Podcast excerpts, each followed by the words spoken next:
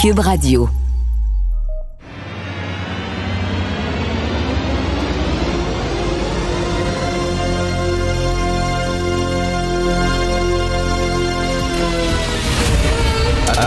Attention, cette émission est laissée à la discrétion de l'auditeur. Les propos et les opinions tenues lors des deux prochaines heures peuvent choquer. Peuvent choquer.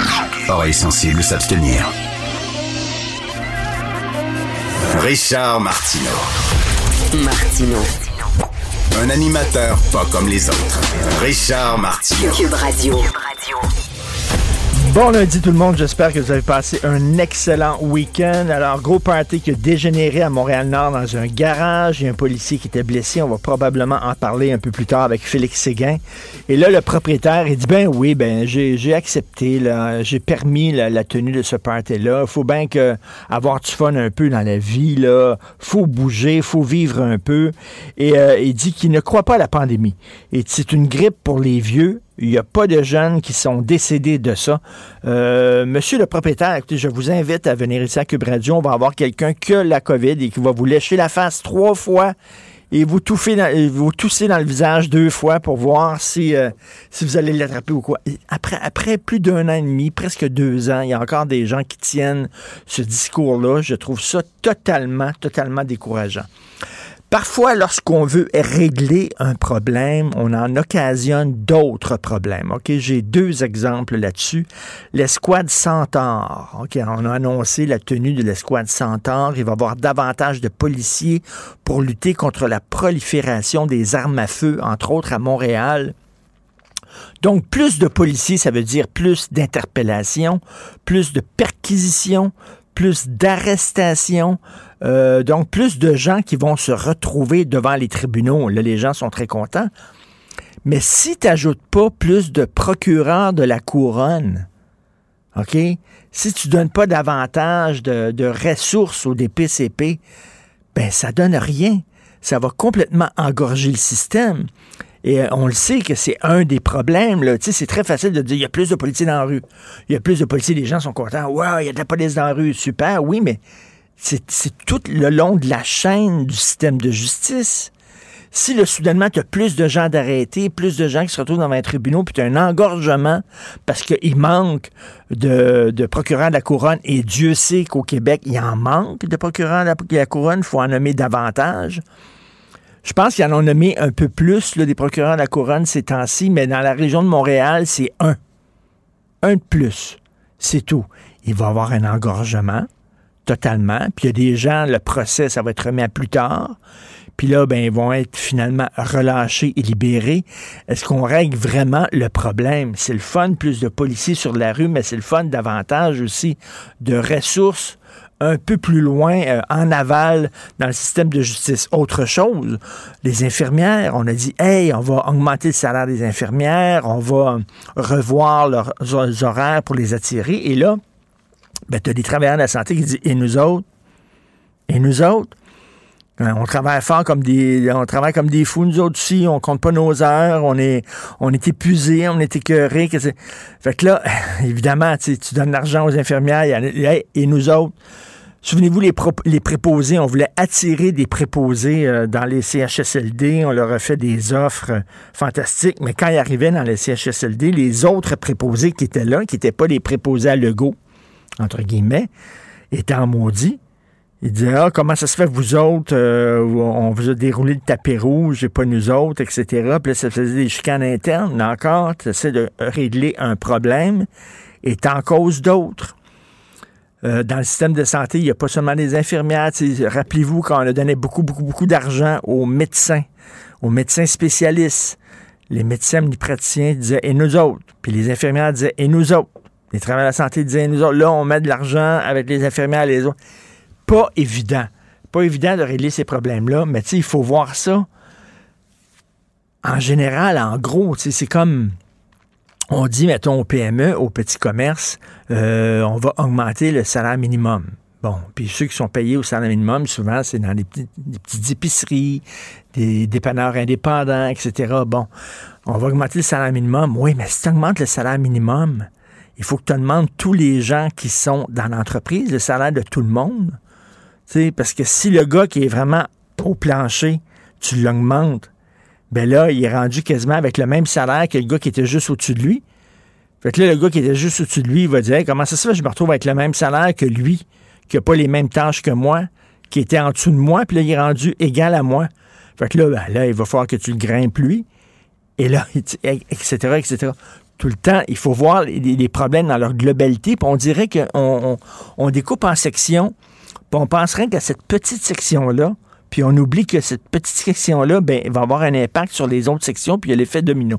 C'est souvent le cas ici au Québec. Et la Chine. OK, quand j'ai entendu parler que Mme euh, Meg, Meg Wanzhou euh, retournait en Chine, je me suis dit, bon, ça, ça veut dire que les deux Michael reviennent au Canada. C'est sûr certain qu'il y a eu des tractations. Mais la Chine va sauver la face et la Chine va attendre une coupe de mois parce qu'ils ont dit, hein, l'arrestation des deux Michael, ça n'a rien à voir avec l'arrestation de Mme Wanzhou. Ça n'a rien à voir, c'est deux choses différentes. Eux autres, ils ont été vraiment, euh, ils ont été arrêtés parce qu'ils étaient espions. Euh, et c'est pour ça qu'on les a arrêtés. Et là, je me suis dit, ils vont prendre, il va y avoir une période buffer. Puis après quelques mois, ils vont dire, ah, finalement, euh, on a regardé leur dossier, puis ils n'étaient pas vraiment des espions, puis ils vont sauver la Même pas!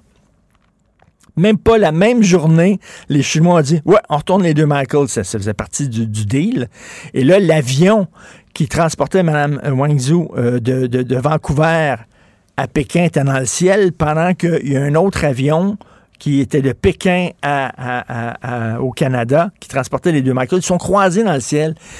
C'est comme, ils n'ont même pas tenté de sauver la face des Chinois. Ils ont dit à la face du monde, oui, c'est vrai, on est des preneurs d'otages, on a pris les deux Michael en otage, on tente même pas de se cacher de ça. Et ça fait que finalement, on a négocié avec des preneurs d'otages. Je comprends que le but, euh, c'était de ramener les deux Michael ici après trois ans, écoutez, dans, des, dans des conditions épouvantables. Madame Wangzhou, elle était dans une demeure à Vancouver de 14 millions de dollars, un palace. Elle était là-dedans. Euh, elle a, amené la belle vie tandis que eux étaient dans des geôles, dans des conditions absolument infectes. Il fallait les ramener, mais reste que maudit, on a quand même dealé avec des preneurs d'otages. On leur a donné ce qu'ils voulaient. Ils sont contents. Et là, ben, le message qu'on envoie, c'est que tous les travailleurs étrangers qui sont en Chine, vous êtes des, monnaies d'échange potentielles. Vous êtes des otages potentiels parce que ça a marché une fois. Pourquoi ça marcherait pas d'autre? Puis là, le message qu'on envoie, à l'Iran, je sais pas, en Arabie Saoudite, tu sais, des pays là, qui se foutent un peu des droits de la personne, les gens qui sont là, là en disant Regardez, ça a marché pour la Chine. Vous voulez régler vos problèmes, vos différents diplomatiques? Faites comme nous autres. Prenez des gens en otage, sacrez-les en prison, puis vous allez voir, vous allez mettre vos ennemis à genoux. Donc, euh, il y a un côté assez inquiétant à ça, assez épeurant. On va en parler d'ailleurs tantôt avec euh, Thomas Mulcair et Jean-François Lisée.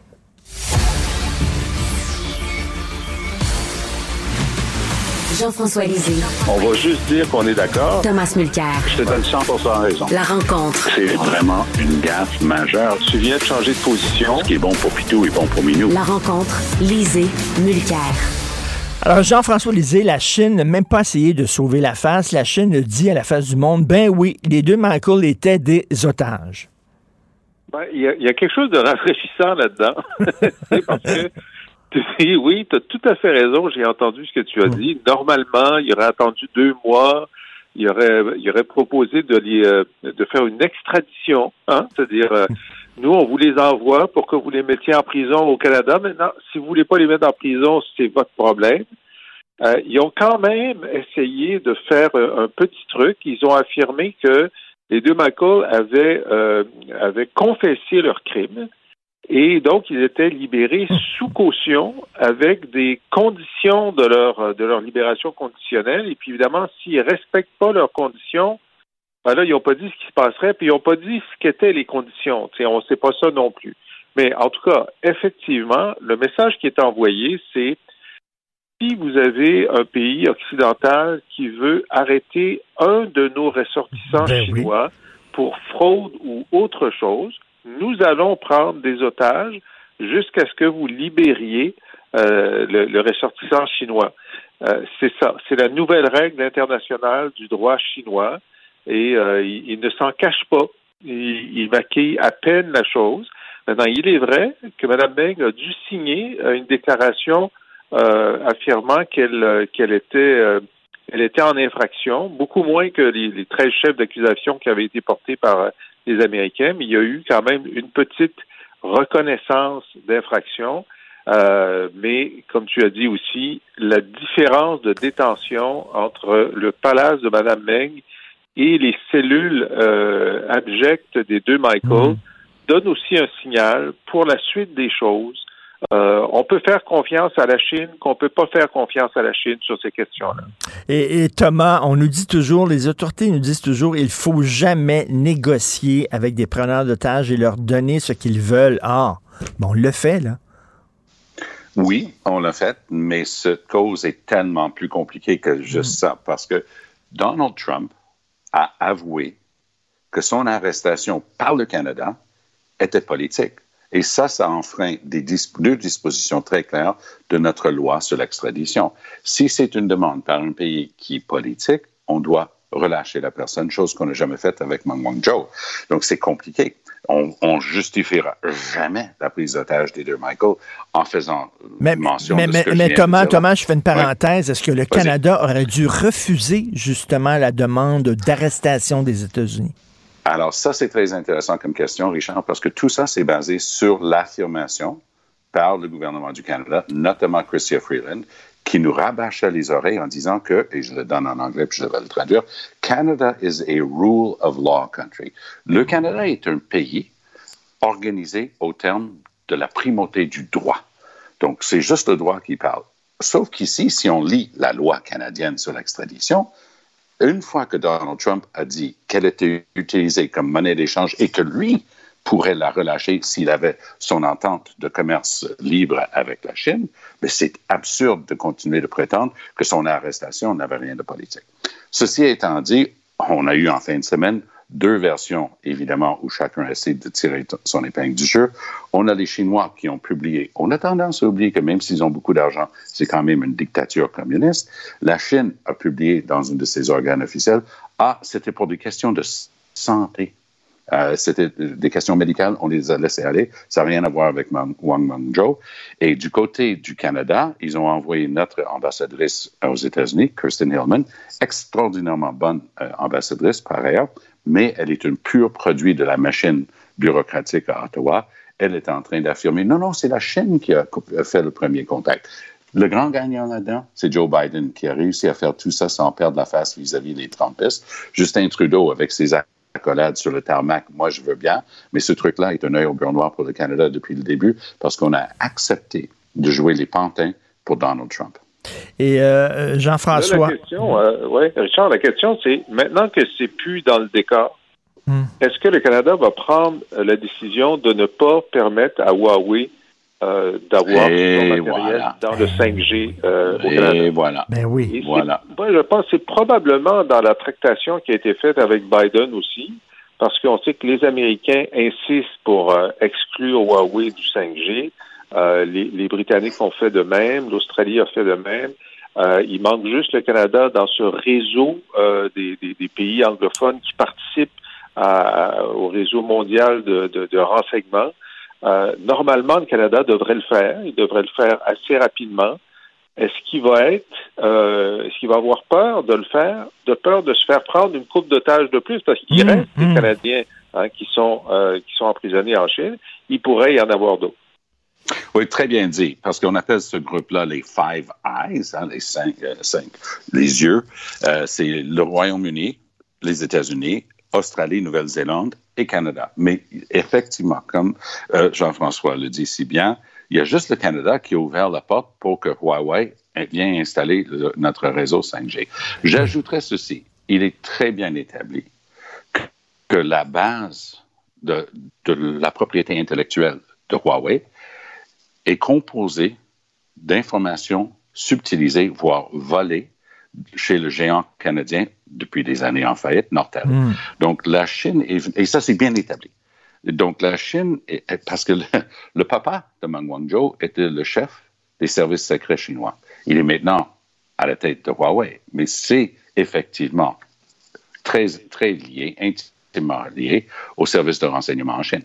Donc que nous, au Canada, on soit les, les pauvres imbéciles qui vont laisser cette compagnie-là non seulement venir ici avec tout ce que ça représente hmm. comme danger pour la sécurité, mais en plus avec une technologie qui a été volée chez Nortel, une compagnie canadienne, Fleuron, euh, mais aujourd'hui en faillite largement à cause de ça, euh, ça frôle l'imbécilité. Alors, j'ai hâte de voir ce que Trudeau va faire. Je, je suis d'accord avec la supposition de Jean-François, que les Américains ont dû dire à Trudeau, tu vas avoir tes deux Michael, mais Sacramento, euh, Huawei, là, oublie ça.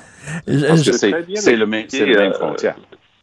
toute cette histoire-là de, Huawei puis de, Nortel, là, puis euh, Thomas a raison, c'est un, un vol systématique de, d'une technologie de pointe qui était développée au Canada et au Québec. On devrait être des géants. Huawei, aujourd'hui, ça devrait être Nortel qu'il n'y avait pas eu ce, vol et d'autres problèmes, évidemment, de malversation de la part des dirigeants de Nortel.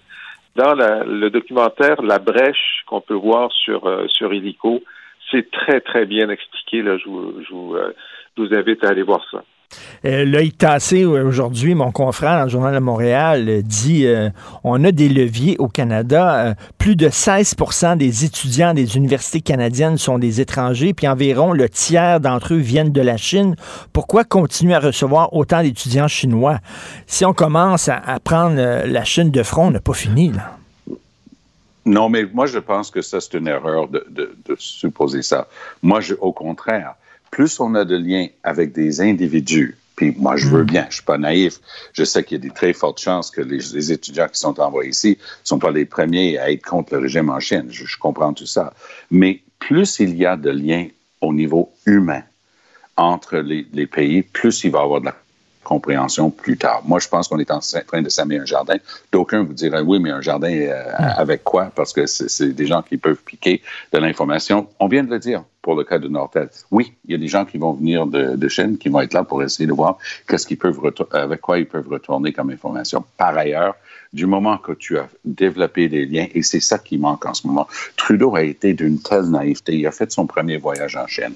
C'est Gerald Butts qui a pris le crachoir puis a parlé pendant toute la réunion. Il ne restait pas Trudeau pour parler. Il fait une deuxième réunion. Ils se font recevoir avec des briques puis des fanales parce que Trudeau avait commencé à parler de droits de la personne.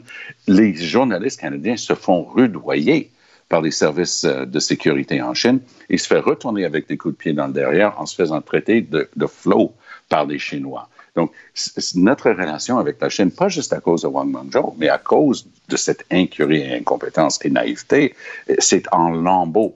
Trudeau pensait que parce que son père était allé en Chine pour la première fois il y a, plus de 50 ans aujourd'hui, que ça allait tout d'un coup ouvrir des portes pour lui. Ce fut le cas au début, mais plus tard, c'était la réelle politique qui l'a rattrapé et on voyait qu'effectivement, le régime Trudeau n'était pas du tout à la hauteur. Et je suis comme Jean-François, je regarde ce qui va se passer avec le 5G. Si on est assez naïf pour les laisser continuer de s'installer ici au Canada, good luck. En tout cas, euh, à la fin des années 60, Alain Perfit a écrit un livre dont le titre était Le jour où la eh Chine s'éveillera, le monde eh tremblera. Eh bien, la Chine est elle est réveillée et le monde, effectivement, tremble.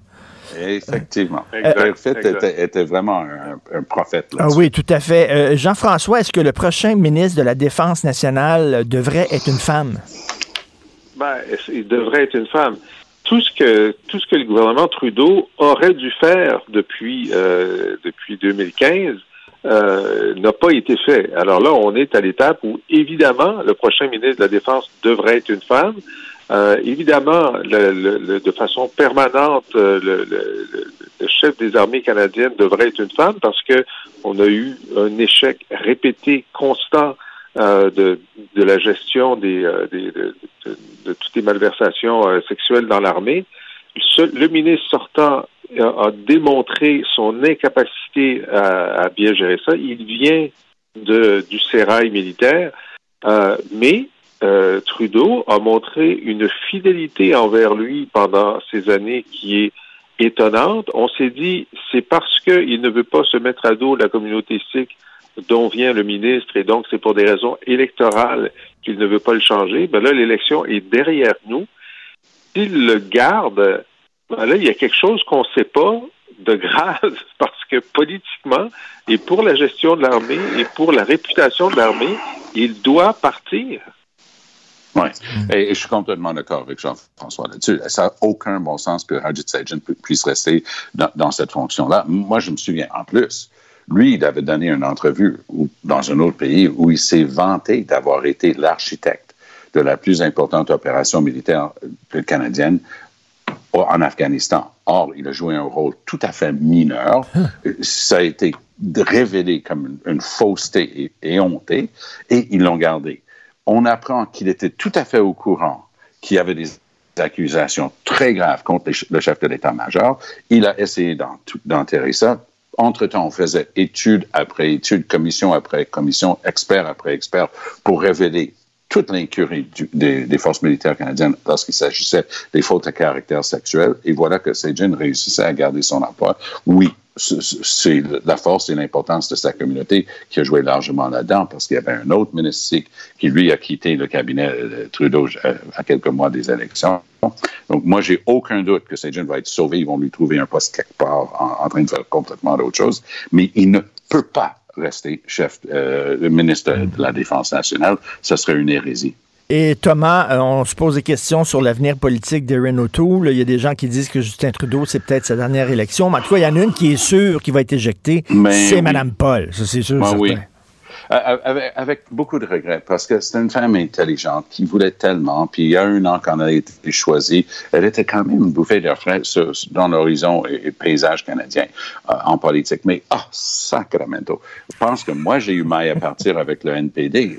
C'est, moi, c'est de la petite bière comparée avec ce qu'elle a subi avec les Verts. Il faut comprendre une chose. Il y a une frange à l'intérieur du Parti vert, y compris la personne qui a fini deuxième après elle dans la course au leadership. Lui, c'est un avocat il est à Montréal, il s'appelle Dimitri Lascaris. Son cheval de bataille a toujours été la question Israël-palestinienne, grand dossier environnemental, comme on le sait tous. Donc, lui, il a continué cette bataille-là. Il a barouetté, elle est juive, euh, euh Madame Paul, et ça, a joué dans, mm. dans les réactions et ils ont perdu Jenica Atwin, qui a regagné à Fredericton de quelques centaines de votes pour Trudeau. Elle avait traité Israël d'État apartheid. En tout cas, un, tout un méli-mélo, mais ils ont réussi à la saborder, elle, et à complètement faire une explosion à l'intérieur du parti. Je pense Jean-François, qu'est-ce que Jean-François, qu'est-ce que tu en penses? Est-ce qu'elle est victime des radicaux dans son parti? Ben, elle a extraordinairement mal géré ça. Ben, son chef de cabinet a traité euh, des, membres du caucus et de l'exécutif euh, d'antisémites. Euh, c'était un peu fort de café. Il a, il a refusé de, de, de s'excuser. Elle a refusé de dire que ce que lui avait dit était inacceptable constamment. Et puis, euh, elle a été incapable de gérer correctement la suite des choses. Alors, euh, comme, comme Tom, au début, on a tous été euh, agréablement surpris de, de, sa capacité, euh, de sa façon de s'exprimer. Elle parlait bien français. Euh, on pensait qu'il euh, y avait quelque chose là, une, base pour, euh, pour un progrès, mais ensuite, elle a été d'une incompétence crasse dans la gestion d'une situation compliquée. Tom a raison, c'est très compliqué, mais Elisabeth May avait réussi hmm. à gérer ces tendances-là. Anami Paul, non. Et puis sur la question du Québec, ben, elle a été en dessous de tout, donc dommage. Et moi, j'ai l'impression qu'on va voir. très mal pour la suite des choses aussi ben, ce qui augure aussi très mal pour la suite des choses chez le Parti vert, c'est que Elizabeth May va revenir au galop. Et ça, là, si, on veut vraiment euh, mettre une croix définitive sur ce parti-là, ramener Elizabeth May. Et, parce que qu'est-ce qu'elle disait déjà? C'est catastrophique. Assez de chicane! Arrêtez de vous chicaner! Je vous souhaite une Sacramento bonne journée à vous deux. Merci Jean-François. Martino. Même avec un masque, c'est impossible de le filtrer. Vous écoutez Martino. Cube Radio. Cube Radio. Autrement dit, la nouvelle radio numérique. Cube Radio. Cube Radio. En direct à LCN. Salut Jean-François. On revient sur le reportage présenté vendredi à JE, cette menace de désengagement de la police alors qu'on n'a jamais eu autant besoin d'intervention policière avec le contexte très tendu ces fusillades qui se multiplient. Ben oui, on parlait de définancement de la police. Hein. Là, c'est le désengagement des policiers. C'est que les policiers disent que depuis l'assassinat horrible de George Floyd aux États-Unis, ils sont extrêmement surveillés. Hein. On a peur du profilage racial. Puis il faut pas se le cacher, Jean-François. Il faut pas se mettre la tête dans le sable il y en a du profilage racial euh, à Montréal. Écoute, on a vu des exemples à Repentigny, entre autres, là, où, euh, tu sais, vraiment, si tu es un jeune noir et tu conduis une auto de luxe, tu as bien des chances de te faire arrêter parce qu'il y a beaucoup de policiers qui vont malheureusement présumer que tu l'as volé, cette auto-là, ou que tu l'as acheté avec de l'argent de la drogue. C'est bon, c'est pas évident. D'un côté, euh, effectivement, il y a du profilage racial et on veut absolument combattre ça avec raison. Mais de l'autre, tu sais, veux dire, à Montréal-Nord, par exemple, ben, les gangs de rue, on l'a vu euh, dans le reportage, l'excellent reportage de Denis Thériault dans JE, ben, c'est souvent des, des, des gangs racisés avec des noirs dedans. Qu'est-ce que tu veux? Il y, a, il y, a, la triade chinoise, il y a la mafia russe, il y a la mafia italienne, il y a les Hells Angels qui sont des Québécois de souche, et les gangs de rue à Montréal-Nord, c'est souvent des Noirs. Donc, c'est certain que si tu fais des interpellations, des arrestations, tu risques que ce soit souvent des Noirs. Là, les policiers disent, regarde, on veut pas se mettre maintenant dans la merde, excusez l'expression. On, veut, on a tellement peur de se faire traiter de raciste qu'on est mieux fermer les yeux et les laisser passer alors mm-hmm. qu'on a des raisons de les arrêter. C'est pas évident.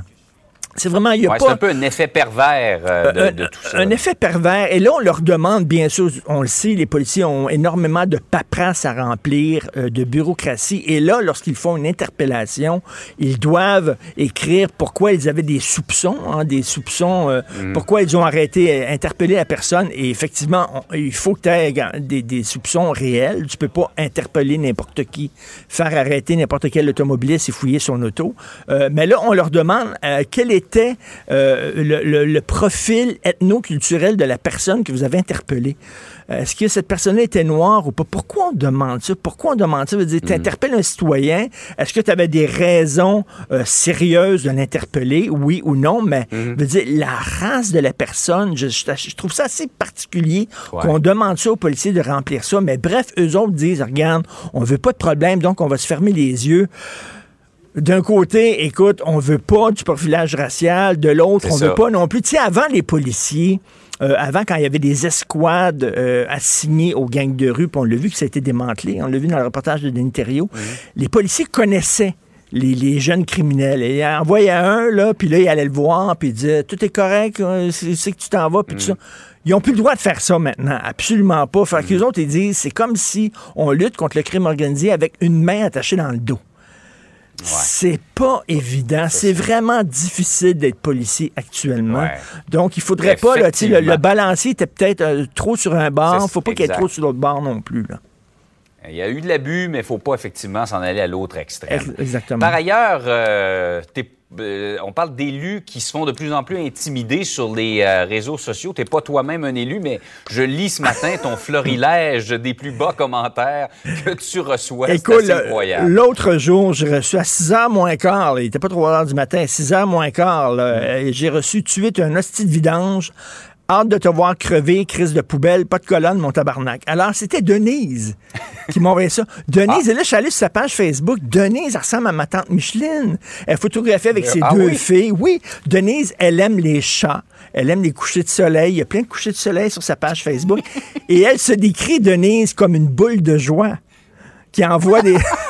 ça paraissait pas trop dans ce message-là. une boule de joie qui envoie des ondes positives.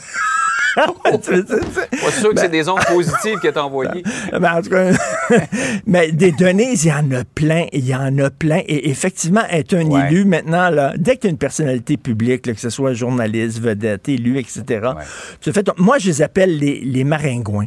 OK, est-ce que, tu, est-ce que tu vas arrêter d'aller faire du camping parce qu'il y a des maringouins? Est-ce que tu vas arrêter de te promener dans le bois parce qu'il y a des maringouins? Ben non, ils sont là.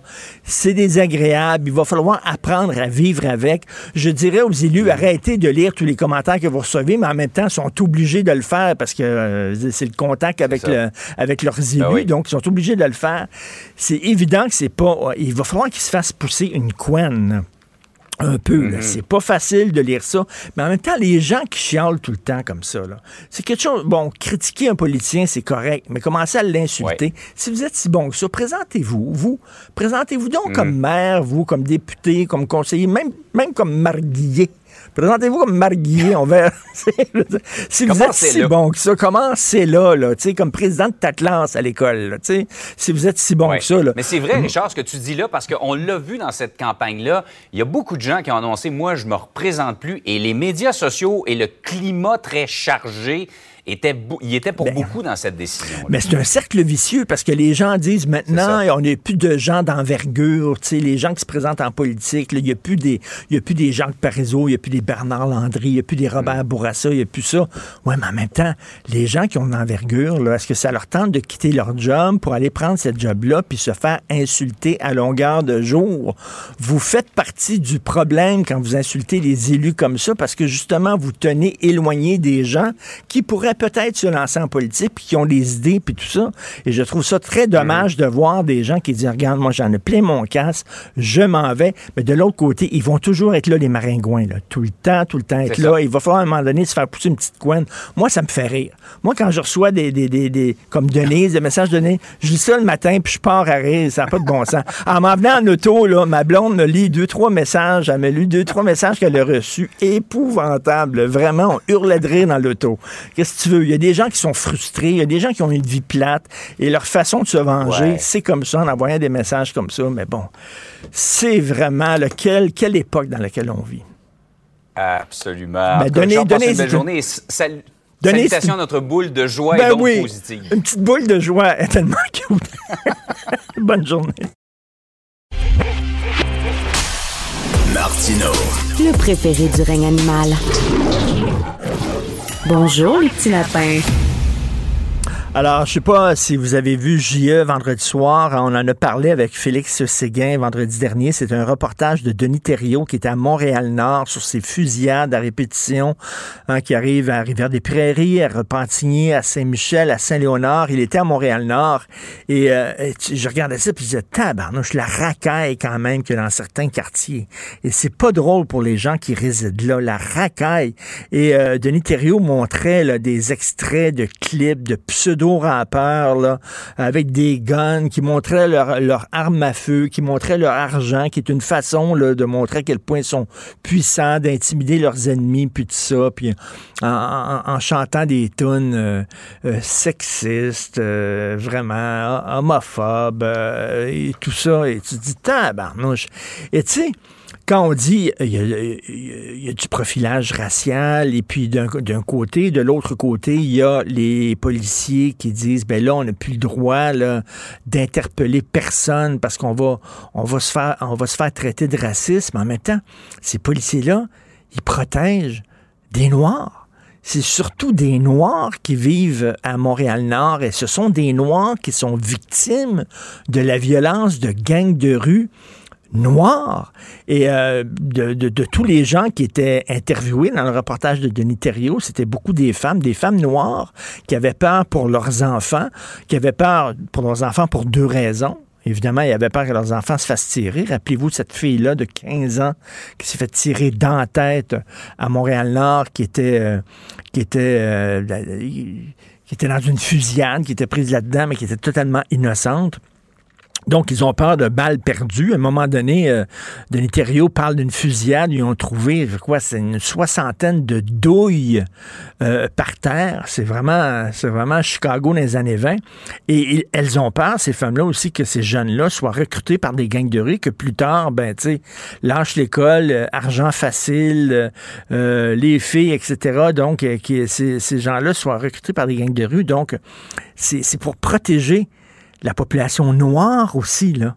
Tu sais, quand on dit, ah, les policiers, là, il y en a qui sont racistes, ça, ben, peut-être, là, mais il y, y en a qui sont très corrects. D'ailleurs, il y a policiers noirs à Montréal-Nord, il faut le dire. Est-ce qu'un policier noir qui interpelle un jeune noir dans son auto et qui l'arrête, est-ce qu'il est raciste? On peut se poser la question aussi.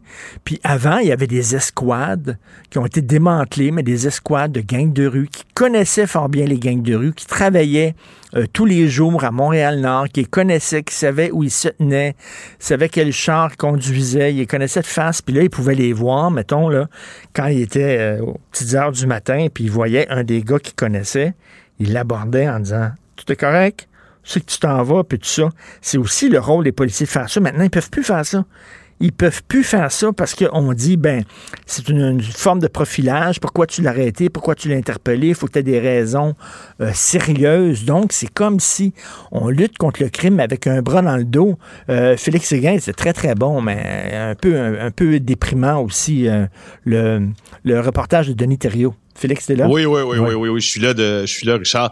Ben, en fait, euh, tu sais, ce qu'on, ce qu'on, je trouve ça éclairant, ce reportage-là, euh, sur plusieurs aspects. Hein? Le premier aspect, il y a, bon, bien sûr, euh, les policiers avec un bras dans le dos. moi, ça, ça me rejoint beaucoup parce que c'est le domaine que je suis de très près. Mais on en a déjà parlé. Ça, ça me conforte dans, dans une certaine position qui dit essentiellement ceci.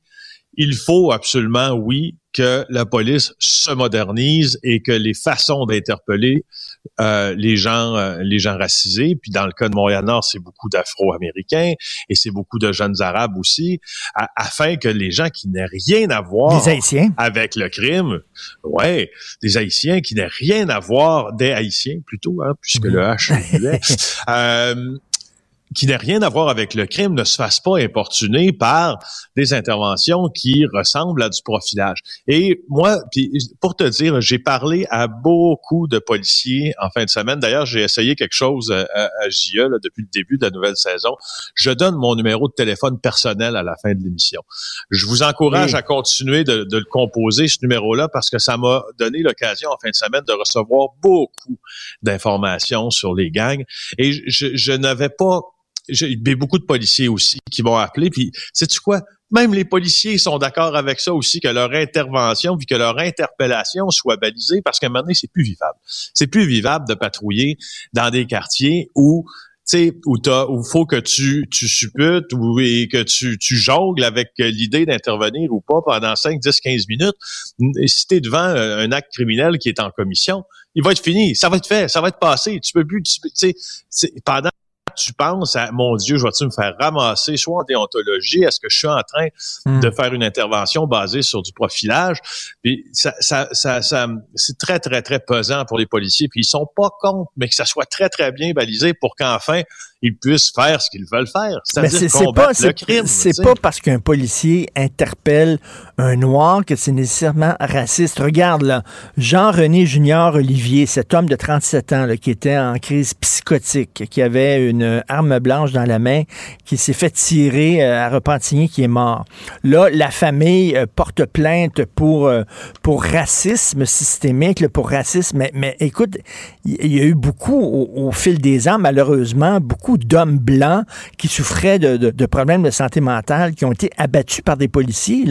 Est-ce qu'ils l'ont abattu, M. Olivier, parce qu'il était noir ou parce que c'était parce qu'il était en, crise et tout ça? Il faut pas ben, non plus tout le temps Avec toute, euh, avec euh, toute l'empathie que je peux avoir pour la famille de cet homme-là, puis euh, avec tous mes meilleurs sentiments, que je peux avoir pour la situation de cet homme-là qui était aux prises avec de graves problèmes de santé mentale. Si ma mémoire m'est fidèle, lorsque euh, les policiers sont intervenus, cet homme-là euh, a, foncé ou a fait un geste vers les policiers. Puis tu sais autant que moi, ça que l'on soit euh, que l'on soit noir, que l'on hmm. qu'on ait la peau blanche, qu'on ait la peau noire, qu'on ait la peau euh, basanée ou quoi que ce soit, quand tu fonces vers les policiers avec une arme, s'agirait-il même juste d'un couteau? Tu enclenches à ce moment-là le, euh, le processus d'emploi de la force chez les policiers. Puis ça, le processus d'emploi de la force, il fait pas de différence, en tout cas à mon sens, dans la couleur de peau. Fait qu'on est dans un problème euh, qui est un peu qui est un peu différent. En tout cas, selon hmm. selon l'événement, mais mais dans le problème précis d'intervenir pour retirer, exemple, une arme de la rue, ben là, si si si toute la notion du, du de la peur d'intervenir euh, intervient, euh, justement. Mm. Ben ça va, je sais pas, ça va nous mener où tout ça. C'est très difficile. C'est pas faut facile dire, non, c'est pas facile. Puis euh, tu sais, les, les, résidents de Montréal-Nord, ben il y a beaucoup beaucoup de noirs aussi. Les policiers sont là pour protéger la population qui est noire. Et les premières victimes de la criminalité des gangs de rue, souvent composées noirs à Montréal-Nord, ben c'est des noirs aussi. Donc tu sais, euh, c'est pas évident. C'est vraiment pas évident. D'ailleurs, il y a une autre, il y a eu un autre week-end assez violent à Montréal. Trois fusillades, c'est ça? Ben oui, trois fusillades, un homme atteint par balle à Repentigny aussi, encore euh, dimanche après-midi dans la Naudière, euh, sur la rue de la Matapédia. D'autres agressions armées en fin de semaine. Un homme de 30 ans qui est, euh, qui est mort, en plus récente victime de cette vague de violence-là. Elle a été découverte, cette victime-là, vers midi par, par la police qui s'est rendue dans le secteur Rivière-des-Prairies pour une vérification sur un véhicule. Une vérification de routine.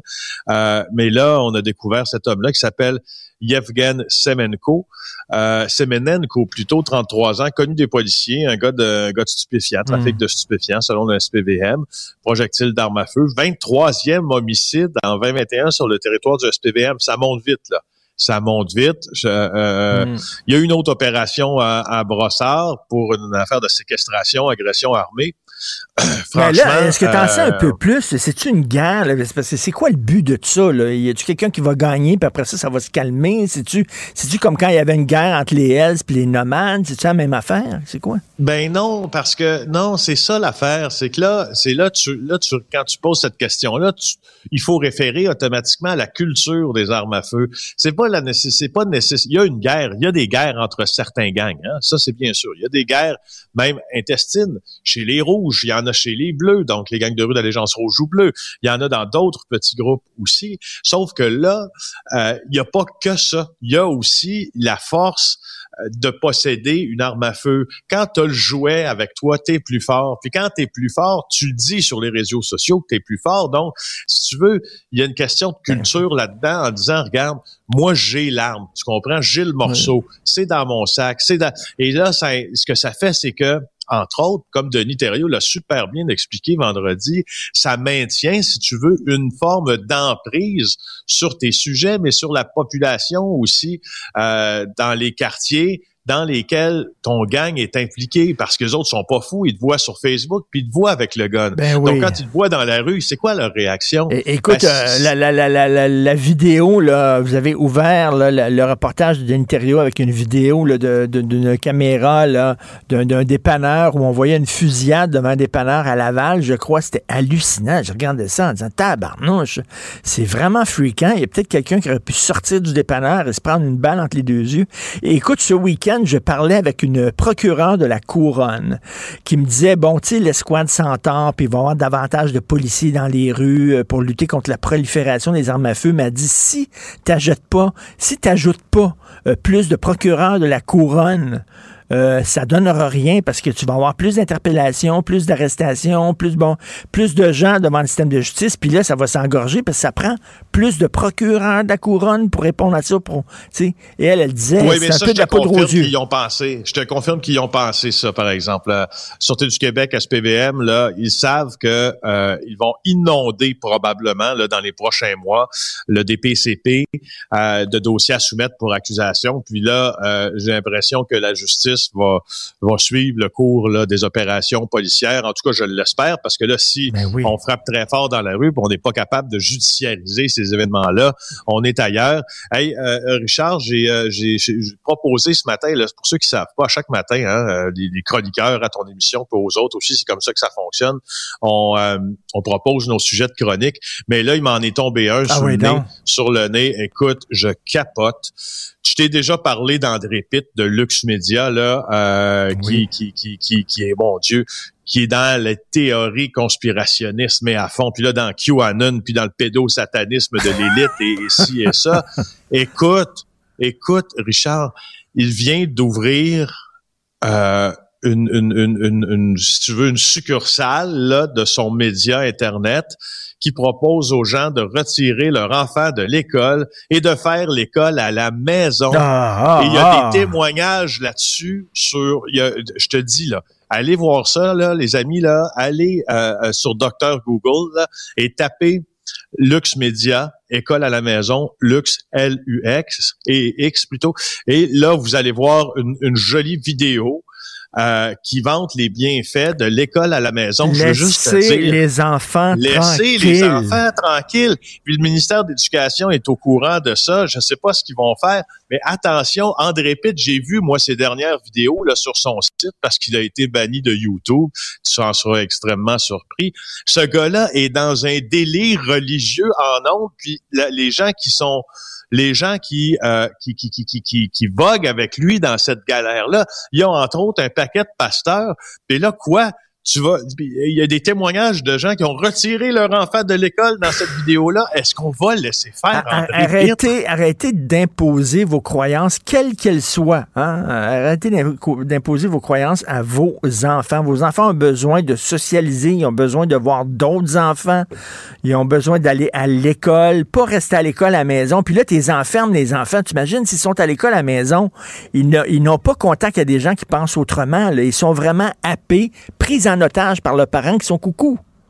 Oui, puis le parent coucou dit justement, ben moi ma petite fille là, ça lui tentait pas trop là de faire l'école à la maison là, puis de, de, de, se couper de ses amis, mais c'est moi. Puis j'ai décidé que c'était pour se faire, dit-elle, puis etc. etc. Ah, Écoute, le, bon André, euh, le bon André nous nous inonde de vidéos. Lui là, tu sais, il y a le concept de désinformation dans la vie. Lui là, ce qu'il dit qu'il fait, c'est de la réinformation. Fait que dans réinformation, il y a comme une réhabilitation d'un individu par rapport à la nouvelle réalité, à, ce, à cette pandémie, à ces merdias, à ces... Écoute, non, non, c'est des gens, c'est des gens qui ont vu, qui ont vu de Matrix, qui ont, ils ont vu de Matrix trop souvent là. Puis, euh, écoute, je, je, te pose une question. Ce n'est pas une forme de maltraitance, des enfants? Euh, la question peut se poser, là. Mais ben oui, c'est à vomir. Tu as vu là, le, gros party là, à Montréal-Nord dans un garage. Puis là, le propriétaire de l'immeuble dit de toute façon, il n'y en a pas de pandémie. C'est rien qu'une grippe que tue des vieux, puis ça vient de finir. Exactement. C'est lui qui a donné la permission à un énorme party dans un garage euh, à Montréal-Nord dans la nuit samedi à dimanche, autorisé par lui-même. Il a été questionné par nos collègues du Journal de Montréal puis de TVA. Euh, puis euh, il dit, là, je, je te le cite, là, il dit, moi, ça me dérange pas, ça va pas changer quelque chose. Il faut que la vie aille un peu mieux, plutôt qu'être des malheureux avec cette COVID-19, de, de, rester à la maison, de ne pas bouger, tous les désagréments. Non, faut vivre un peu. Oui, faut vivre un peu dans le cadre présentement que l'on doit que l'on doit suivre pour vivre beaucoup. Je, moi aussi, je vis un peu présentement. Je vis pas comme je voudrais vivre. Je, non, mais attends une minute. actuellement, tout ce qu'il y a, c'est le masque. C'est tout. Ah, à moins, à moins que les gens veulent pas se faire vacciner, évidemment, ils peuvent pas aller au théâtre, peuvent pas aller au resto, peuvent pas aller au cinéma, mais là, c'est leur question de décision à eux autres, là.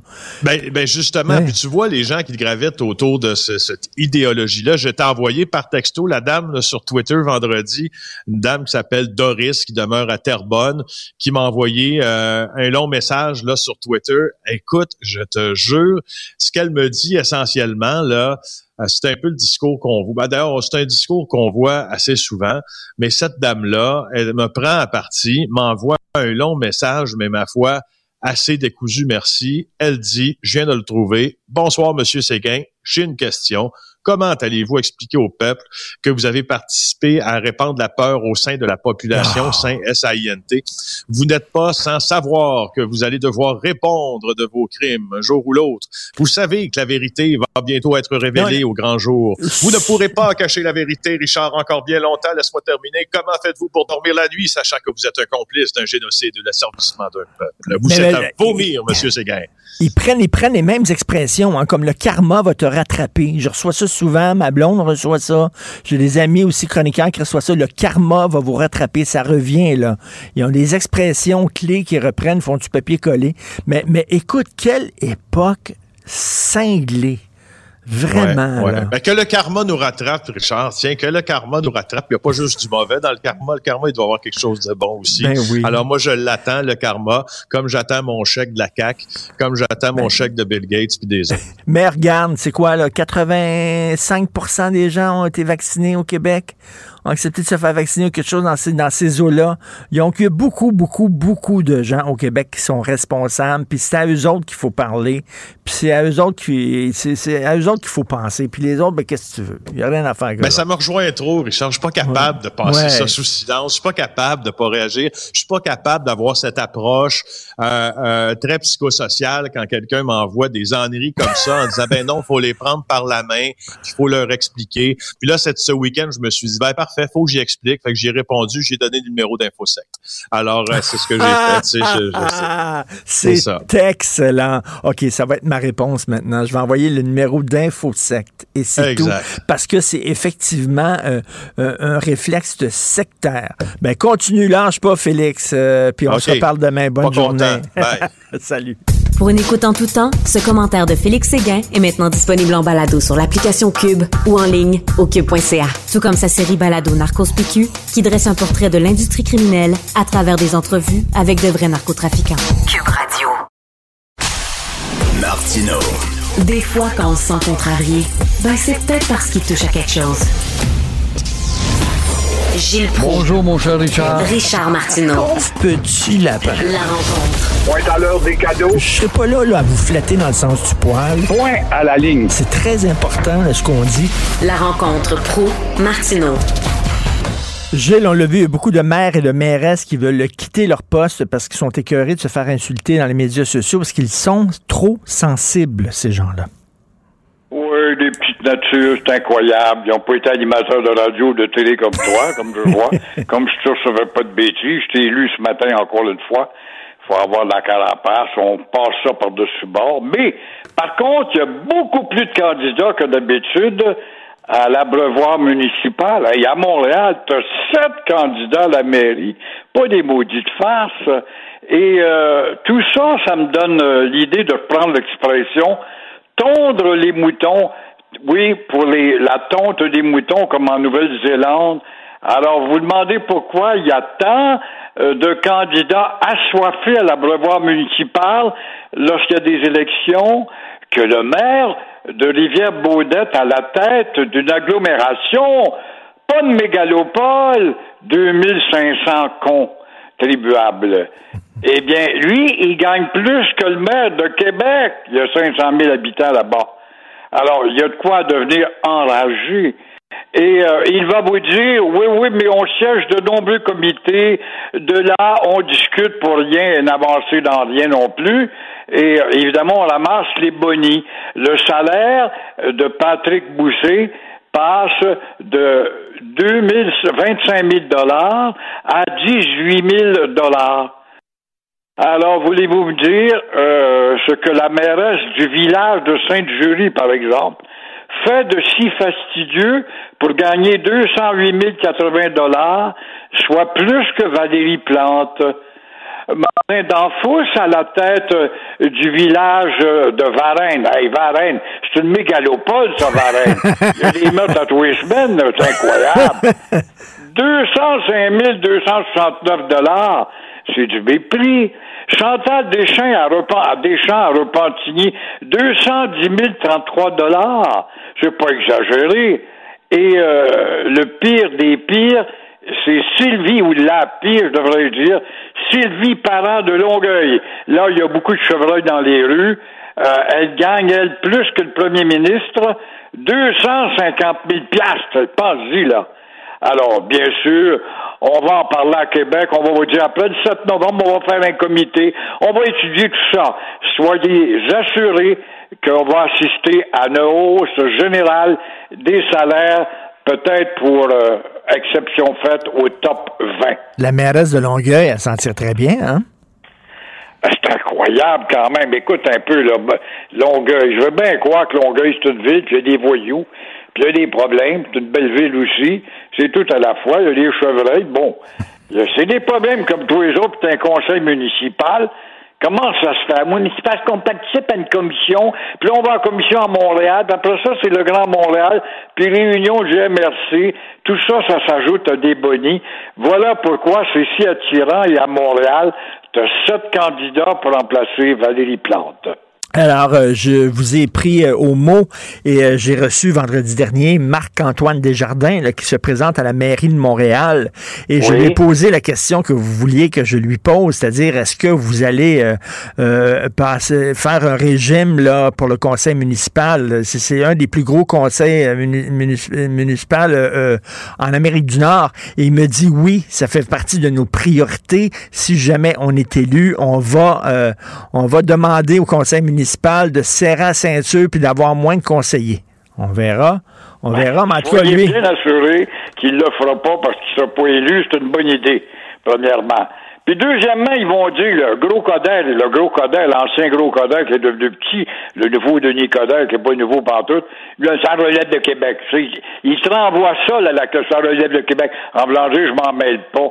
Comme si tu étais à la tête de Montréal, quand tu pousses Québec à agir, il me semble que Québec, Québec s'éveillerait. Voyons donc, voyons donc. Vous voulez me parler du maire de Lanoret? Oui. Ah oui, une chicane de rond de cuir, ça démontre qu'on est toujours dans le municipal comment on peut se rendre ridicule et heureusement le ridicule ne tue pas. À Lanoret, euh, il y a une intersection qui est unanimement jugée dangereuse, que le maire, conscient du problème, il quitte bientôt le maire, il a décidé de régler ça, il a installé des panneaux et peinturé une traverse pour piétons, faire ralentir les automobilistes. Ça n'a pas pris un quart d'heure pour que les ronds de cuir du ministère des Transports viennent le réprimander. Alors, le maire de Lanoret, je m'en fous, moi je quitte bientôt. Mais euh, combien en, de temps faudra-t-il pour comprendre le danger à cette intersection, chemin Joliette et l'avenue des Tilleuls? Ça fait six ans que ça dure que les gens se plaignent. Alors, les ronds de cuir euh, vont venir et ça prend du temps. On faut comprendre puisque euh, ça fait que six ans qu'on se plaint, et c'est aujourd'hui que les ronds de cuir de Québec, les ronds de cuir certifiés, n'oublions pas, vont venir expliquer pourquoi l'intersection euh, doit demeurer telle qu'elle. Ben oui, ben ça, ça, ça, ça, ça, perdure depuis 2015. depuis 2015, les gens disent c'est une intersection dangereuse, il va falloir mettre un stop. Ça niaise, ça niaise, ça niaise. Le ministère du Transport fait rien. Le maire est là, le maire dit, regarde, moi, je veux prendre le taureau par les il y en a installé une, Christy, traverse de piétons pour dire aux automobilistes d'arrêter. Comme vous dites, ça a pris 15 minutes, puis là, le ministère des Transports est arrivé, puis ils ont caché son stop.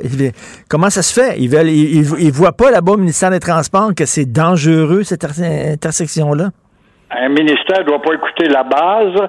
Et euh, écoute un peu, euh, ça te prouve comment finalement les juridictions entre un, un degré et un autre, on se regarde de haut, pour pas pour les écouter. C'est une petite ville, ils se lamentent tant qu'ils veulent.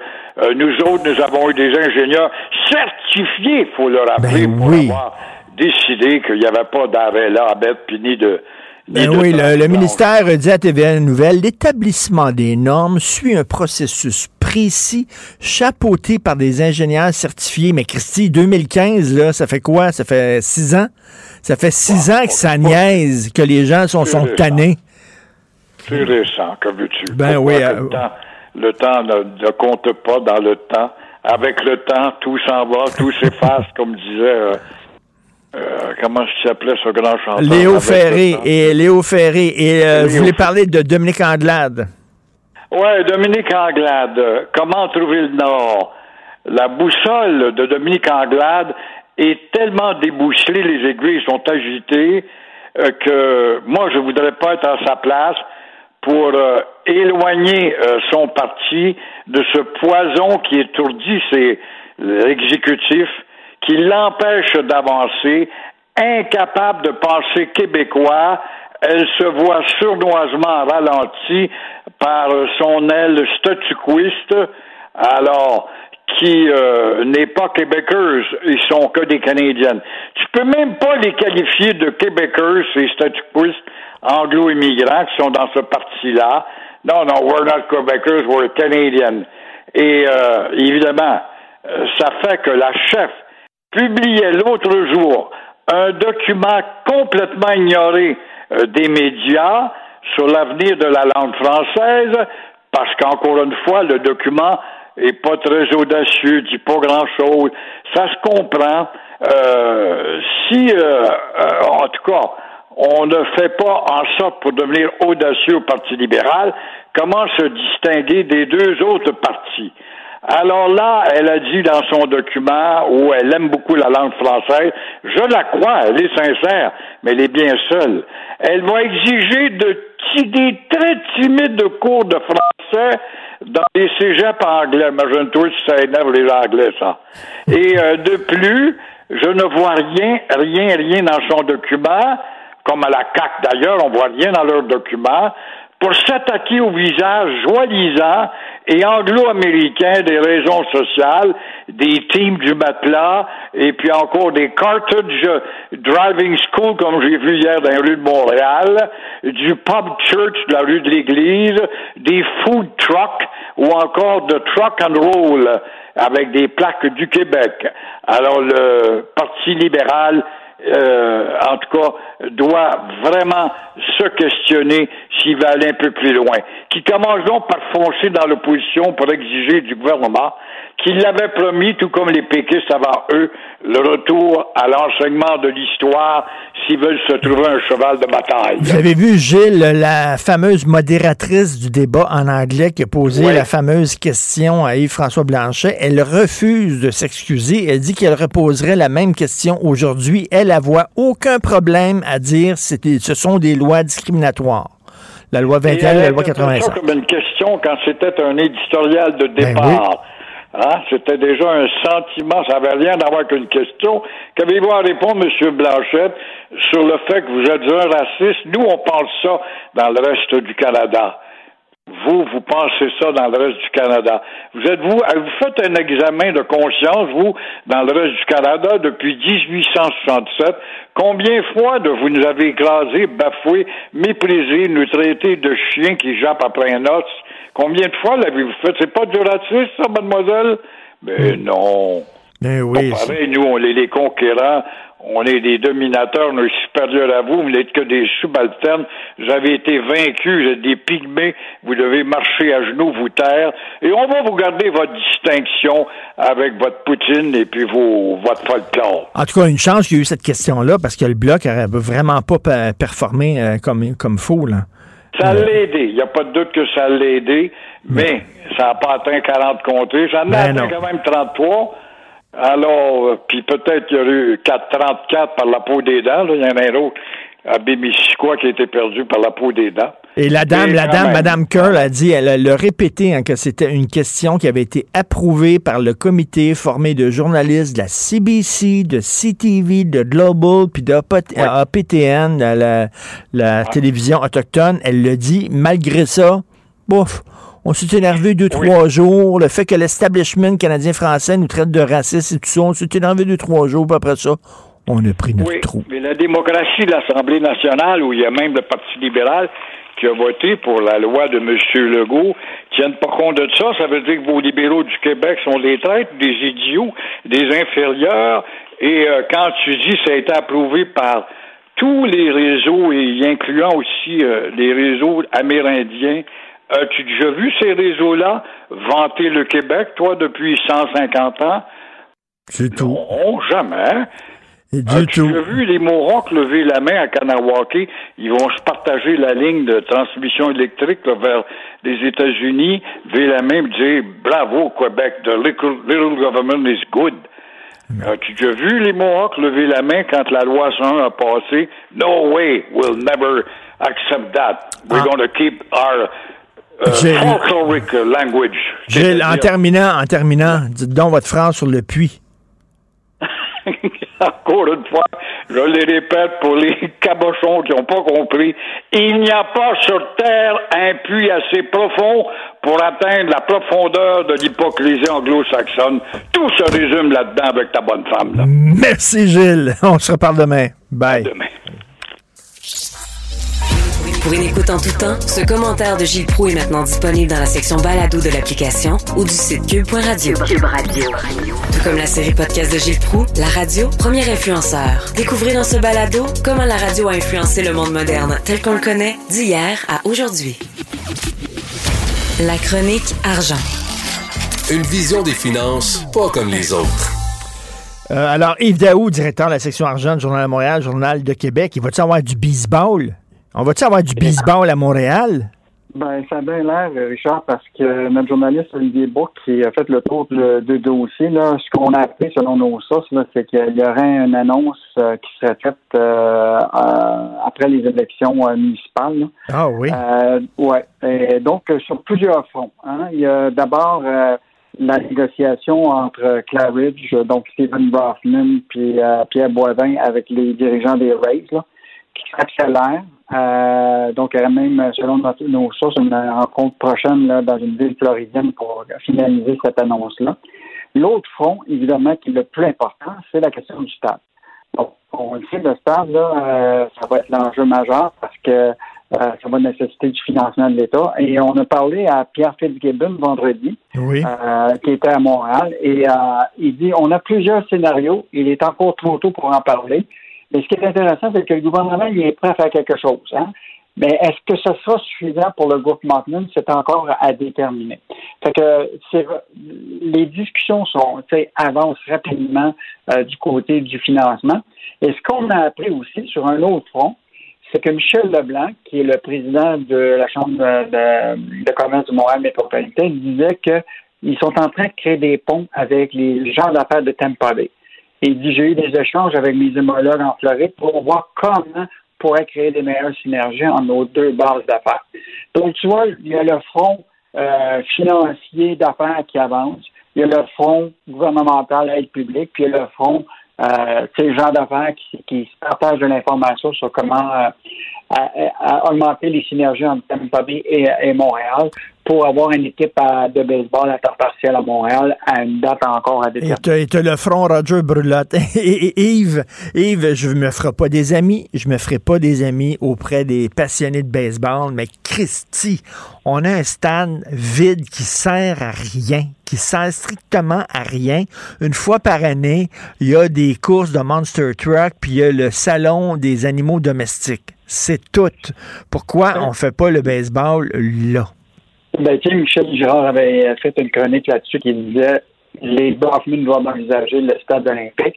Mais je pense qu'au-delà du stade lui-même, le stade, là, le baseball, qui est envisagé, évidemment, tu sais, dans le bout de Griffintown, le Saint-Pierre, là, je pense que l'idée, c'est qu'au-delà du baseball, c'est tout un développement immobilier qui doit être en, vue dans ce côté-là. -là, c'est l'idée de peut-être créer un, nouveau centre-ville moderne, tu comprends-tu, euh, autour de Montréal.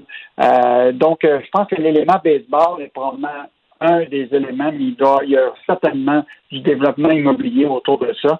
Et rappelle-toi le REM, là. Tu sais, le REM actuellement, c'est beau, là, toute la question d'avoir un, un système de transport public, mais tout autour du REM est en train de se développer toutes sortes de projets immobiliers où est-ce que tu vas avoir des gens qui vont habiter à proximité, avec des commerces, qui vont prendre le transport public, etc. Donc, euh, il ne faut jamais oublier la, dimension euh, euh, immobilière.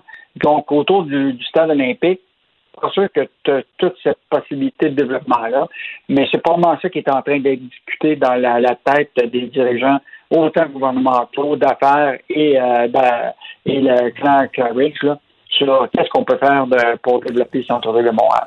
Écoute, aujourd'hui, entrevue très intéressante avec euh, Louis Garneau, euh, monsieur, euh, monsieur Bessicle, qui a eu des problèmes de santé mentale. Il a publié un livre d'ailleurs euh, où il en parle ouvertement. Euh, entre autres, dans l'entrevue, il dit que il dit qu'il a, nommé son fils un peu pour le remplacer quand il avait eu des problèmes. Il l'a nommé comme à la tête de l'entreprise, puis il dit que ça fait, ce fut une erreur. À ce que j'ai, j'ai, j'ai cru comprendre dans le texte qu'il se parle plus là. Il y a un froid entre lui et son fils. Hein? Oui, ben, je pense que, écoute, moi, je me suis tapé la, lecture de Je suis tombé deux fois. C'est quand même un entrepreneur connu euh, du Québec. Puis, on a toujours l'impression qu'ils sont un peu invincibles, ces gens-là.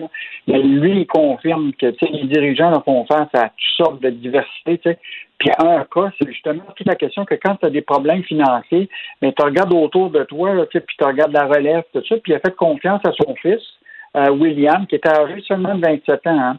Euh, qui était directeur général de la compagnie à ce moment-là. Puis euh, ben là, il dit tu vas prendre plus de responsabilités.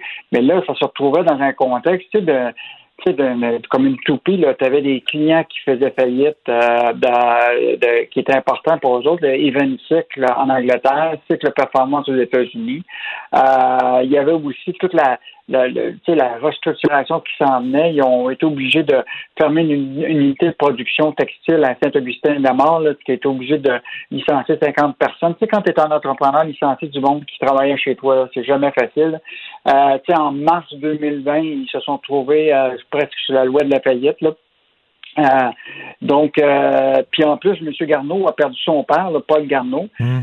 Écoute, c'était euh, puis là, bon, ça a pris neuf mois, là, ils ont repris quand même de, de, de, de restructurer ça, mais il y a eu quand même une période où ce que lui, il a souffert de, de, d'un burn-out, il, il le reconnaît. Il dit il avait jamais il avait jamais pensé qu'il y arriverait de frapper un mur à 60 ans. Là, puis, euh, puis là, il décrit, un petit peu, c'est intéressant dans le livre ce qu'il disait. J'ai fait, fait pendant un bon bout de temps l'idée du poker face. Il disait, oh, tout allait bien, que c'était un problème de glande thyroïde, mais il savait très bien que, que c'était plus difficile que ça. Donc, euh, mais il semble que les, relations de son fils et lui se sont rétablies selon ce que. Et à preuve de ça, c'est que lui-même, avec un autre fils, euh, son fils euh, Edouard, ils sont en train de partir une nouvelle business actuellement, des, des fours à pizza. Euh, du café, etc. Donc, tu sais, les entrepreneurs, là, ils ont beau descendre, mais ils ont toujours en tête peut-être de créer des, des, nouvelles opportunités d'affaires.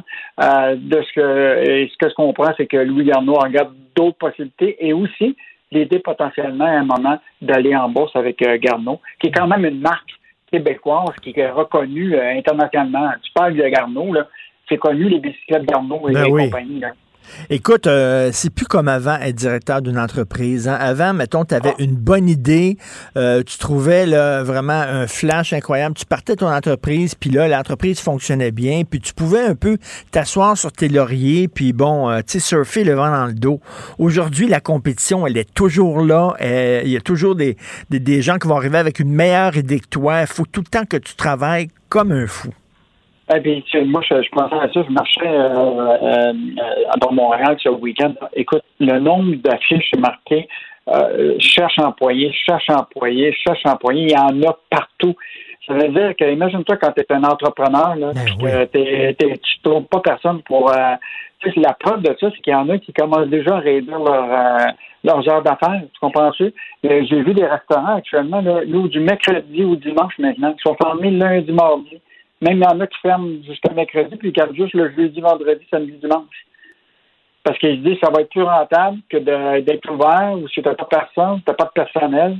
Euh, donc, être entrepreneur aujourd'hui, là, moi, je lève oh Non, c'est euh, vraiment dur.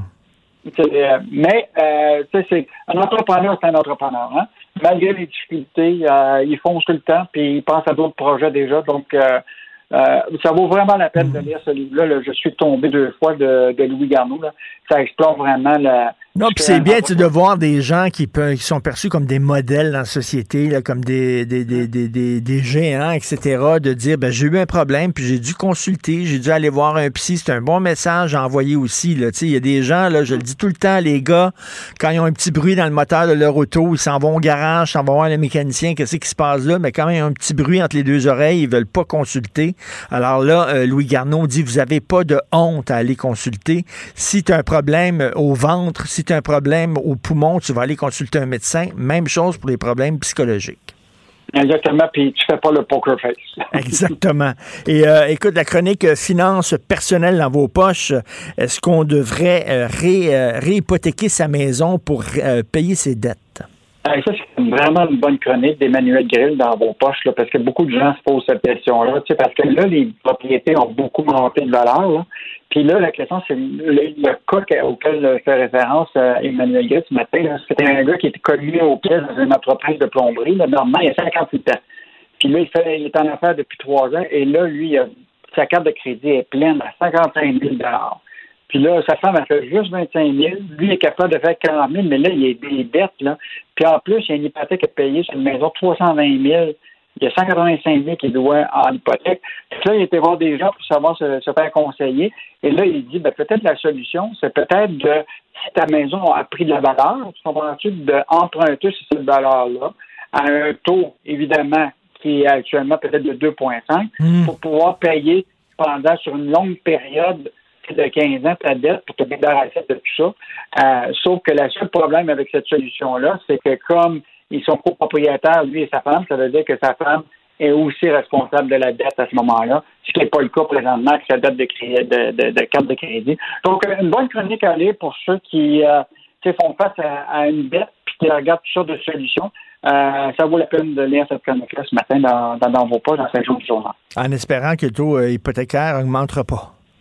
Ah ben ça, là, il faut être prudent là-dessus. bon, déjà, la Réserve fédérale a envisagé potentiellement une augmentation des taux d'intérêt, mais tu sais qu'actuellement, tous les pays à travers le monde ont le pied sur le frein puis sur le gaz par rapport à ça, parce que tu sais, s'il y a des augmentations trop importantes de taux d'intérêt, tu vas en avoir de, les, les entreprises qui vont être prises avec euh, plus d'endettement qui vont devoir payer ça. Les gouvernements, oubliez pas, on est responsablement endettés. Euh, tu as des individus qui ont probablement, même s'ils ont un taux d'épargne plus élevé compte tenu de la.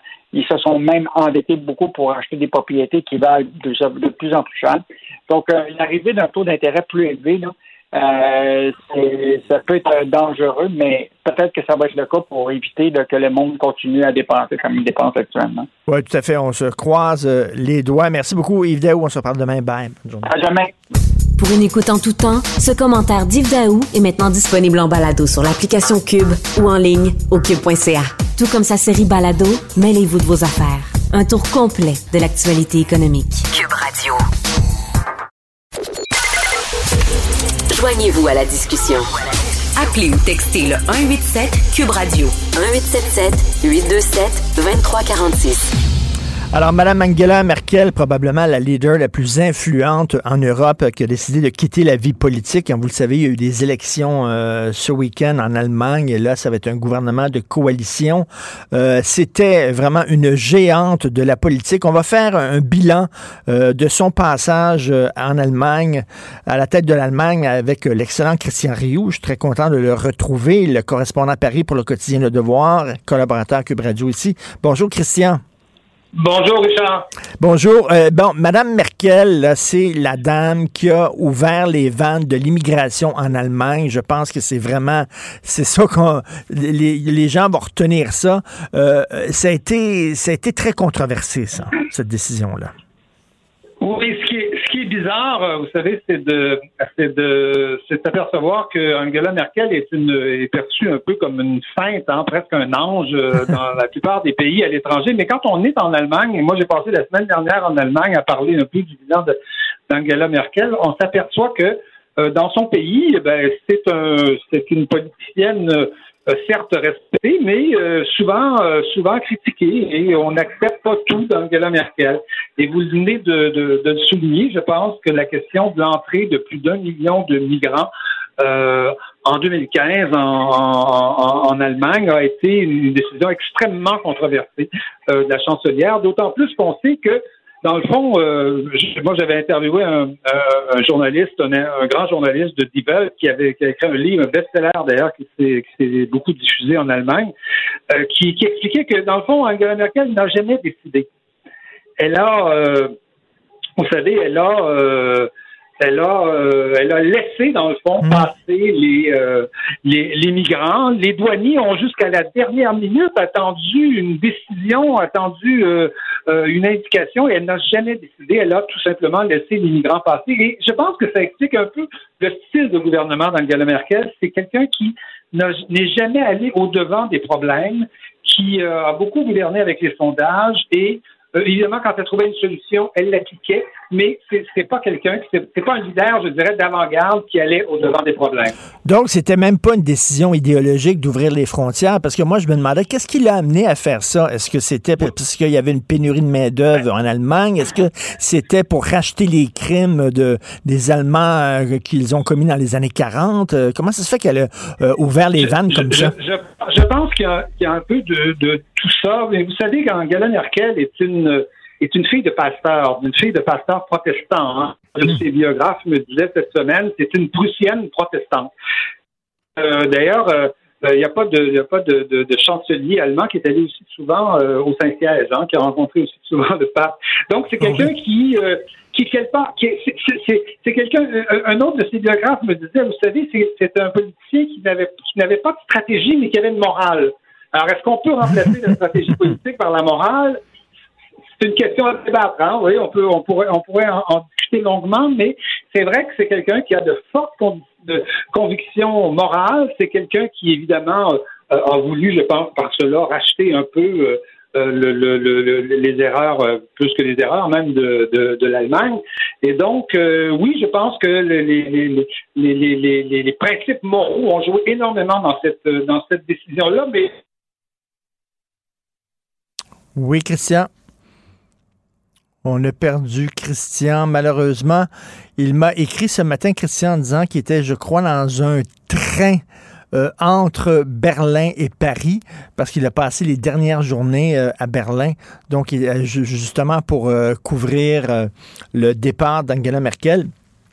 Et chaque fois que je pense à Angela Merkel et je pense à l'immigration massive en Allemagne, c'est certain que euh, il y a des bons côtés à recevoir des immigrants, mais il faut pas non plus se cacher la tête dans le sable. Il y a des mauvais côtés à recevoir des immigrants illégaux. Et rappelez-vous ce qui s'est passé en Cologne il y a quelques années. Euh, à Cologne, euh, une ville en Allemagne, où je crois que c'était au début de l'année, c'était le 31 décembre ou 1er janvier, lors des célébrations de la nouvelle année, il y a eu vraiment une chasse à la femme où il y a eu plein d'immigrants provenant du Maghreb qui sont partis à littéralement la chasse à la femme. Et euh, il y a beaucoup de femmes allemandes qui ont été agressées, violées euh, par des immigrants qui euh, visiblement avaient une autre idée de relation homme-femme que celle que, que court en Allemagne. Et les gens, d'ailleurs, la gauche n'avait pas parlé de ça du tout, du tout, du tout. C'est drôle si ça avait été, je sais pas, des Blancs, des Allemands de souche qui avaient décidé un soir comme ça de violer un paquet de femmes, je pense que la gauche et les féministes auraient déchiré leur chemise, mais là, ça, ça donnait que des agresseurs avaient le teint basané et étaient des immigrants, des migrants, et là, soudainement, hein, les migrants, c'est la victime parfaite, la figure de sainteté, donc on ne pouvait pas les pointer du doigt et euh, on a un peu fermé les yeux là-dessus. Donc, elle avait été très, très critiquée, Mme Angela Merkel. Il y a des gens qui disaient que ça, sa décision d'ouvrir les vannes au maximum et de laisser entrer un million d'immigrants euh, du jour au lendemain en Allemagne, que c'était une décision irresponsable. Euh, donc, euh, oui, Christian est là. Christian, lorsqu'on parle d'immigration massive en Allemagne, c'est certain qu'on a en tête ce qui est arrivé à Cologne. Là. Oui, on a, on a évidemment en tête ce qui est arrivé à Cologne, où il y a eu des, des, des, il y a eu euh, une veille du jour de l'an des agressions euh, massives commises par euh, souvent des migrants, mais qui n'étaient pas souvent des réfugiés, hein, qui étaient des migrants souvent d'origine marocaine ou, ou, algérienne. Et évidemment, l'Allemagne, bon, je dirais que l'Allemagne arrive un peu à, à atténuer ses problèmes d'immigration, contrairement à la France, parce qu'elle a une croissance économique mmh. assez forte, elle a, elle a une solidité économique qui permet de trouver des emplois. Mais euh, vous savez, l'Allemagne aujourd'hui, deux grandes communautés musulmanes euh, euh, qui sont aujourd'hui installées dans le pays, les Turcs évidemment et et, les Maghrébins, et donc mais qui vivent de façon assez assez séparée de, de la population quand même. Mais l'Allemagne quand même, plus que la France, se débrouille pour arriver quand même à relativement intégrer ces ces populations qui sont euh, effectivement difficilement intégrables. Et Angela Merkel, lorsqu'on la voyait là, dans les réunions, euh, les réunions là, comme de, de l'ONU, G7 et tout ça, euh, elle paraissait une femme forte. Il y a beaucoup de gens qui faisaient un lien, à tort ou à raison, entre Mme Merkel et, et Mme Thatcher. Est-ce qu'elle était de la même trempe?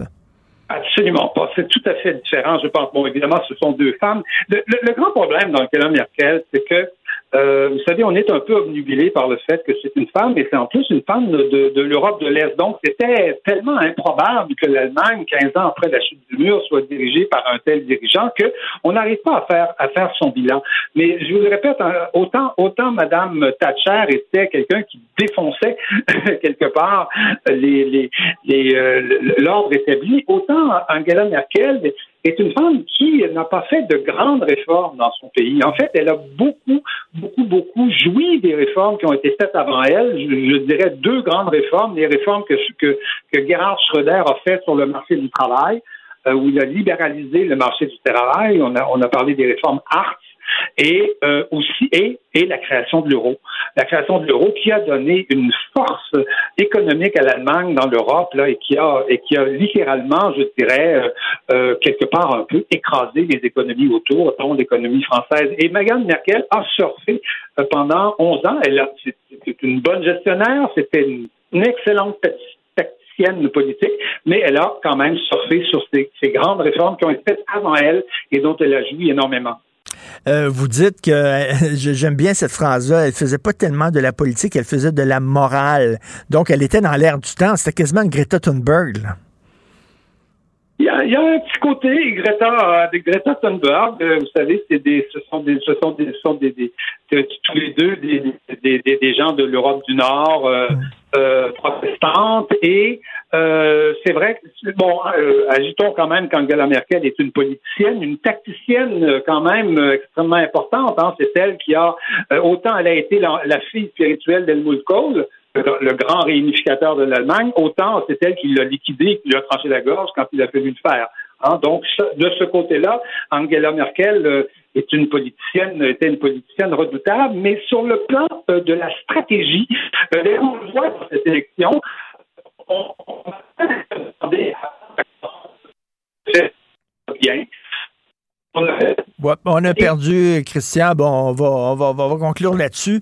Euh, ça l'a aidé, hein, sa décision d'ouvrir les vannes à l'immigration massive, quand même euh, apporter de l'eau au moulin à l'extrême droite. Il y a des gens qui disent euh, est-ce que qui, avait, qui craignaient que l'extrême droite en Allemagne gagne les dernières élections? Ce n'est pas le cas. Les conservateurs, euh, en fait, ont fait, ont fait un score décevant.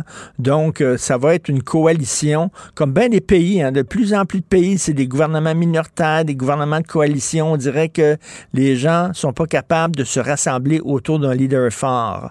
Nous allons tout de suite à la pause. Richard Martineau. Les commentaires haineux prennent certains animateurs. Martineau s'en régale.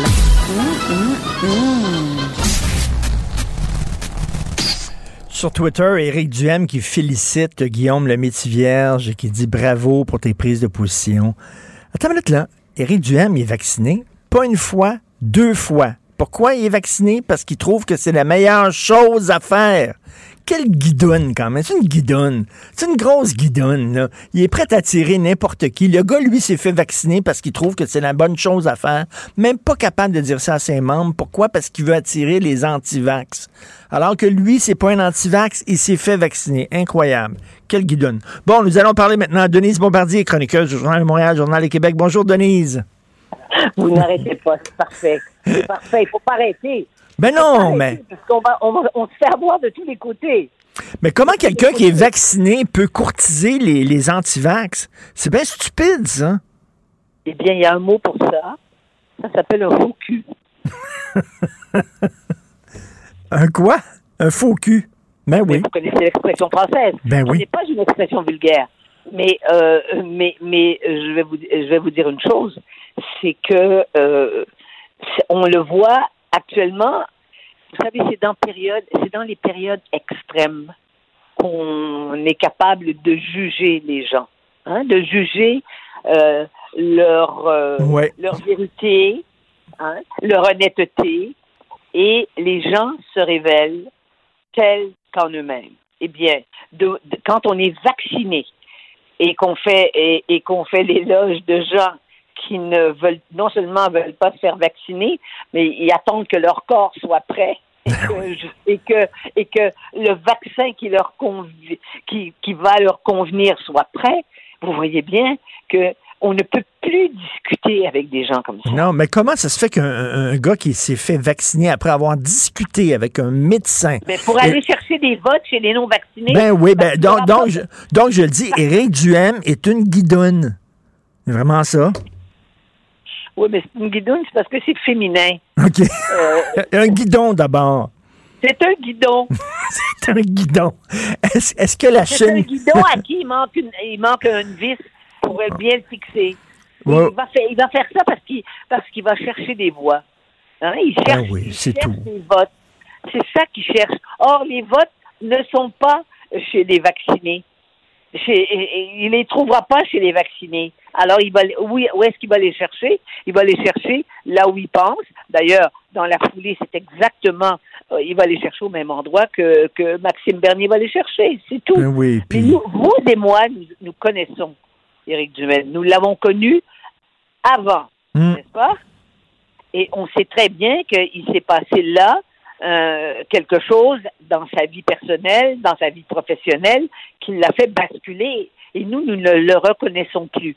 Parce que vous et moi, nous savons que cet homme-là est cultivé, il est instruit, cultivé, ce qui prouve que l'intelligence et la culture, c'est pas suffisant pour échapper au délire et de échapper à, à l'attrait de de de, des- de, de, de- vous savez le complot les complotistes là Mm. ils veulent et ça leur donne une une ça leur donne une justification de vivre.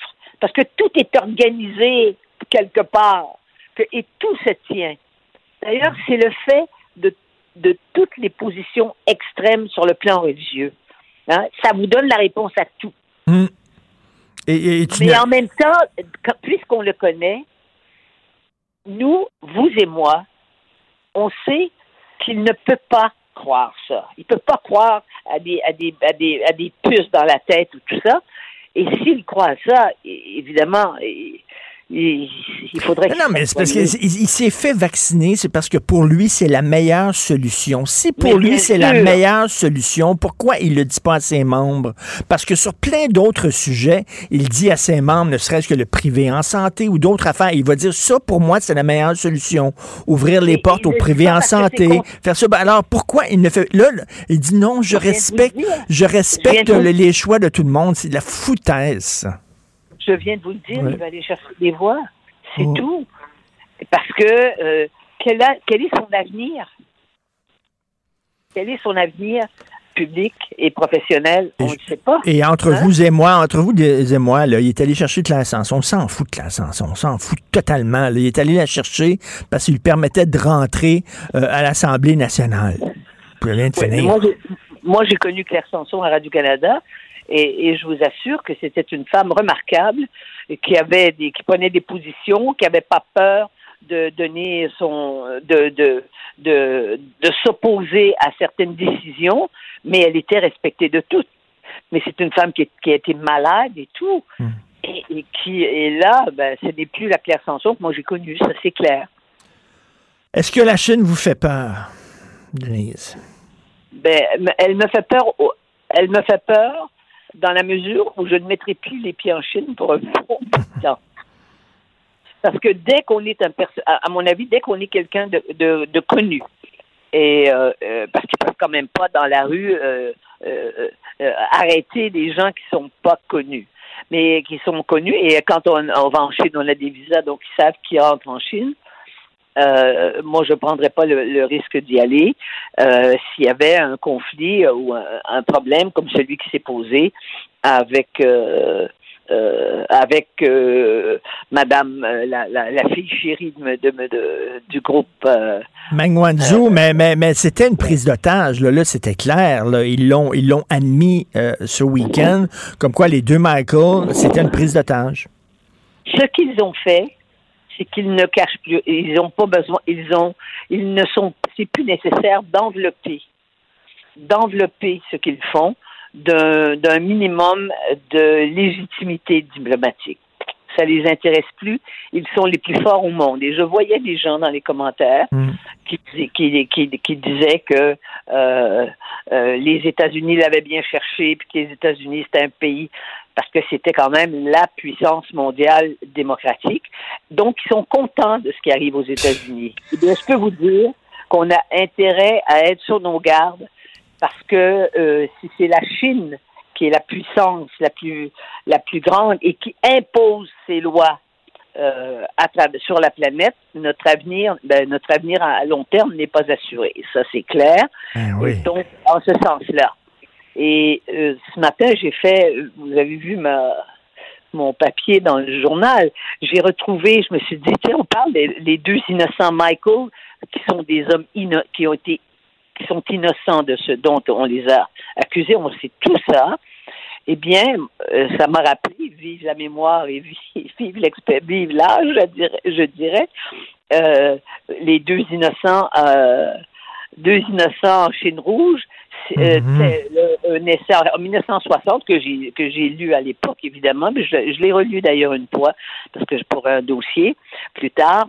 Euh, et signé Pierre-Yves Trudeau et son, son grand ami Jacques Hébert, qui a été le fondateur des éditions Club. Mais euh, qui sont allés dans, et puis comme je dis, c'était des c'était des dilettantes euh, cultivées, absolument fascinés par la Chine. Parce que vous savez que la Chine a fasciné quand les quand les jésuites sont entrés en Chine, je pense au 17e siècle, et qu'ils ont vu euh, ce- ces, ces, ces empires, ces empereurs, mais ils ont été parce qu'ils croyaient que tout tournait autour de l'Occident, qu'il y avait seulement nous qui étions euh, dans le raffinement, dans la dans le dans le développe dans le développement des pays. Quand ils ont vu ça, ils ont été renversés. La Chine fascine.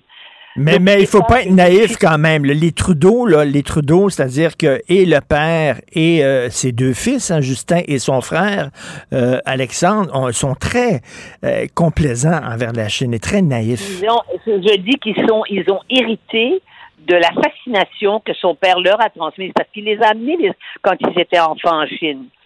Et quelquefois, et donc, et le- Alexandre a écrit euh, en 2016, ça fait pas longtemps, mais il est allé mais des, très souvent en Chine. Il a écrit un livre qui, qui s'appelle Un barbare dans la Chine nouvelle. Et je le cite ce matin dans ce livre-là.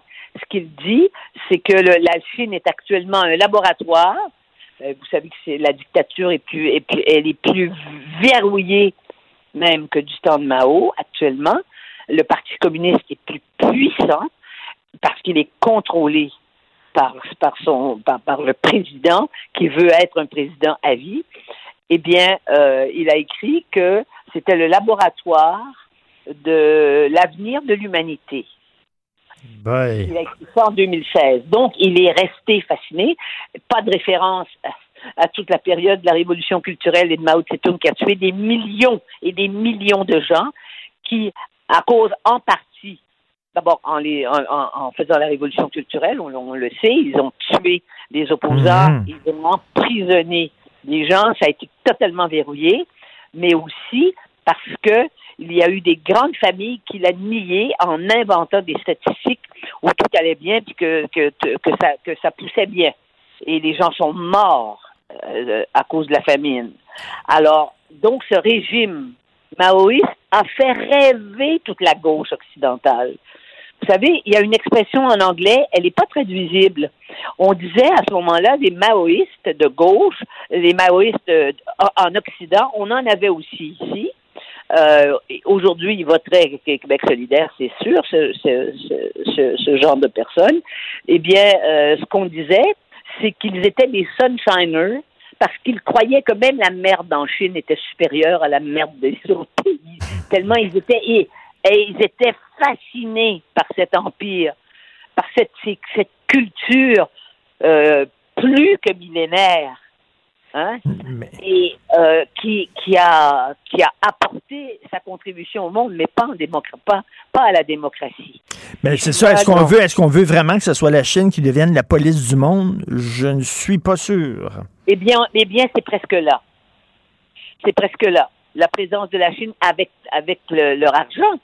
Vous savez, je veux dire, la, la Chine euh, tient, les- tient, la- tient l'Occident par, par le, je dirais pas par quoi, vous le direz pour moi, euh, parce que ils, ont investi partout dans le monde, partout en Occident. Ils, maintenant en, Afrique, et quand ils débarquent en Afrique, ils n'ont pas la charte des droits de la, de, la personne euh, qu'on a chez nous. Imaginez-vous pas que euh, ont besoin de main d'œuvre et euh, imaginez-vous pas qu'ils qu'ils traitent la main d'œuvre euh, locale euh, avec avec avec avec les, les, les règles avec lesquelles on devrait traiter les travailleurs. Hein? Eh bien, personne n'en parle de ça. En tout cas, et comme vous dites, là, ils n'ont même pas essayé de, de, de se rendre Non. légitimes. Là, tout de suite, ils ont renvoyé les deux Michael. Ils ont dit à la face du monde, oui, c'était les prédateurs. Ils s'en foutent de ce qu'on pense d'eux autres, finalement. Mais absolument, ce sont les plus puissants. Alors, continuons, continuons, que nos gens continuent de rire puis de, puis de, de cracher sur les États-Unis, où malgré tout, quand même, c'est Biden qui est au pouvoir, c'est pas Trump. Même si, même si on sait que Trump, d'ailleurs, la responsabilité de Trump dans cette histoire-là, elle est, on le sait, mais là, on n'entre pas là-dedans. Mais c'est sûr qu'il demeure que c'était une puissance qui, dans les grands moments, a su défendre la liberté. Mais c'est une démocratie qui est imparfaite, mais quand même, vaut mieux les États-Unis cent mille fois que la Chine, voyons. Mais évidemment, il n'y a pas de liberté en Chine. C'est clair? Il n'y a pas de liberté d'ailleurs. Et c'est pour ça qu'ils ont, ils ont réussi à... Là, c'est fini, euh, Hong Kong. Mm. Hein? Regardez comment ils ont traité les gens parce qu'il y a les Chinois qui se qui sont qui se sont battus. Et il y en a et, qui sont il y en a qui ont qui sont maintenant euh, parmi nous chez, chez les artistes entre autres. Mais mais mais c'est sûr qu'il n'y a pas de que tout est que tout est organisé. Eux ils n'ont pas de problème. Vous savez on se plaint je, à la, on va finir comme ça puisque j'imagine que vous avez fini là. euh, je veux juste vous dire une chose. Nous on trouve ça terrible que nos enfants soient exposés aux écrans hein à longueur de journée eh bien, en Chine, parce qu'ils ont compris que quand ils sont sur les écrans, ils, leur échappent, ils échappent finalement à l'autorité suprême et à la, et à, la volonté euh, du régime, eh bien, ils ont, du jour au lendemain, ils ont, ils contrôlent absolument l'exposition des enfants aux écrans. Essayez de faire ça ici. Non, non, c'est vraiment c'est une troisième voie assez monstrueuse, c'est-à-dire un régime communiste, mais avec une économie capitaliste. Donc, ils sont puissants économiquement, mais en même temps, ils sont intransigeants euh, parce que ce sont des, des, des dogmatiques. C'est assez inquiétant quand même. Merci beaucoup, Denise. Oui, et rappelons que c'est un milliard de gens, n'est-ce pas? Tout à fait. Oui. Merci beaucoup. Bonne journée. Martino le préféré du règne animal. Bonjour, les petits lapins. Petit lapin, petit lapin.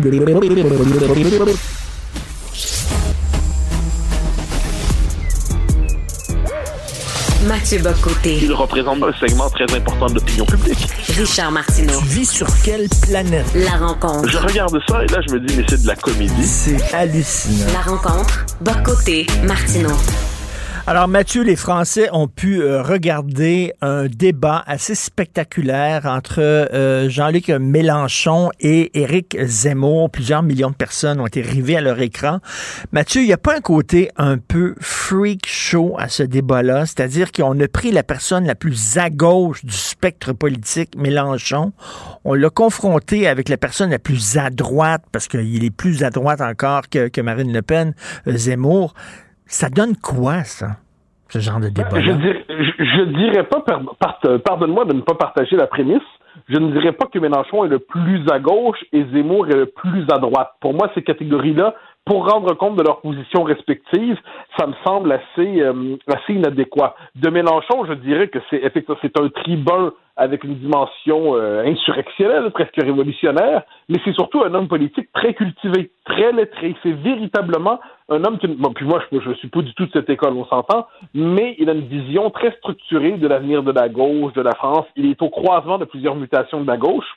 Et euh, c'est probablement un des seuls à être capable de débattre avec Zemmour. La plupart n'ont ni la culture, ni les, euh, les, arguments pour être capable de l'affronter. Puis quant à Zemmour, on peut lui reprocher tout ce qu'on veut, mais euh, sa culture est indéniable, son intelligence est, indéniable, tous ses adversaires le reconnaissent, et c'est en ce moment, il y a une véritable tempête Zemmour en France. C'est-à-dire qu'alors que la droite gouvernementale classique est un peu paralysée, elle ne choisira son candidat que le 4 décembre, alors que Marine Le Pen est en décomposition.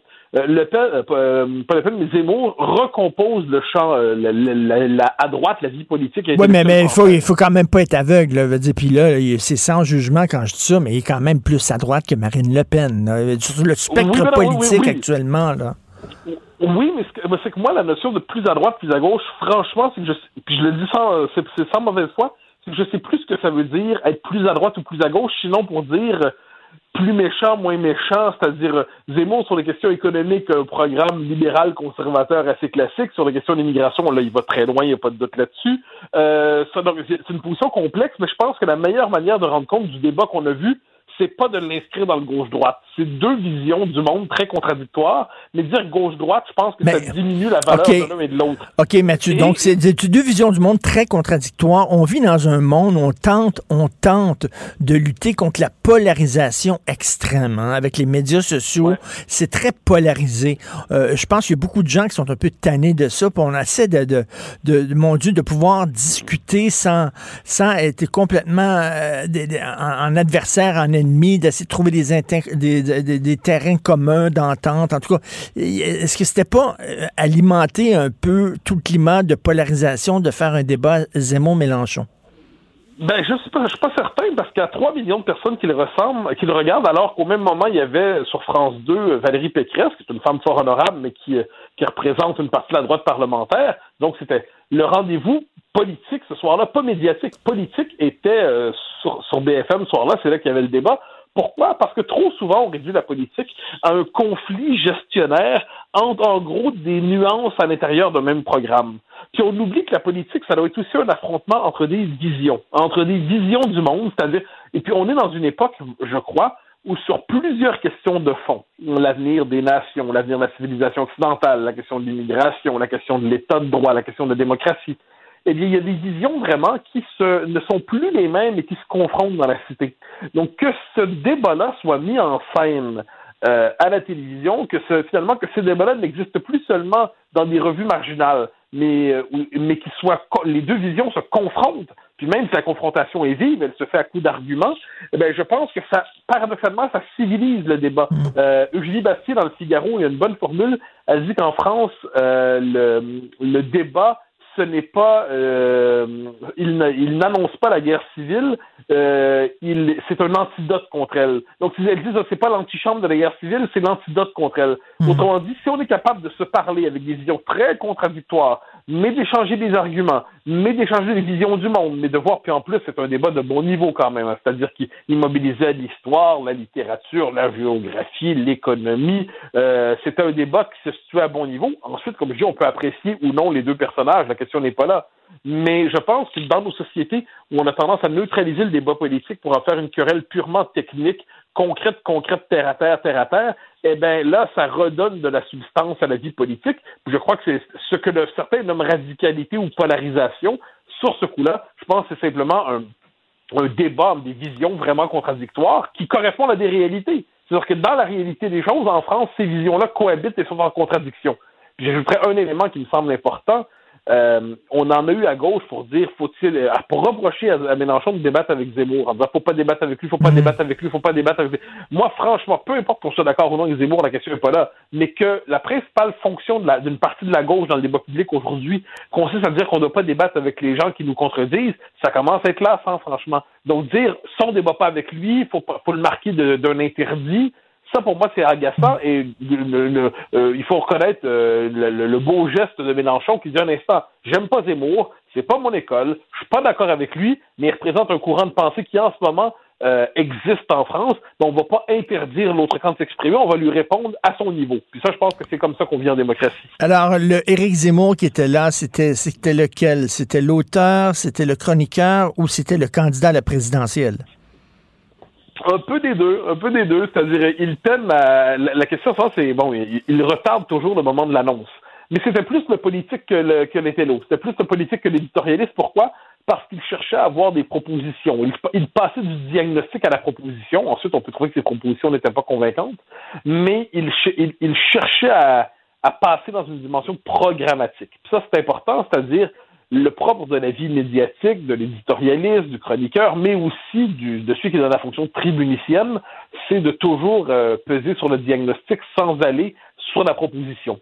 Et là, il était sur le mode de la proposition, puis on l'a reçu, pardonne-moi, on l'a reçu dimanche matin au Grand Rendez-vous, qui est l'émission à laquelle je participe en plus des autres euh, le dimanche matin à Europe 1, donc avec Sonia Mabrouk.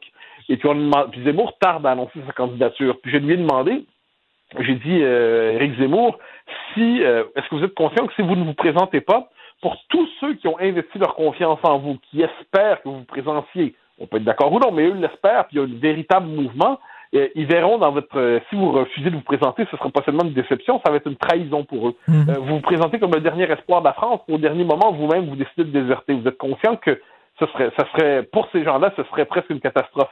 Je suis conscient de ça. je, c'était, assez, c'était un échange assez intéressant parce qu'il disait, je, je me rends compte que ça, en gros, je me rends compte de la responsabilité qui est la mienne en ce moment et que si, je n'y vais pas, ben ça sera vu comme une trahison et une désertion. Donc je sais pas s'il va y aller, franchement, ça lui appartient.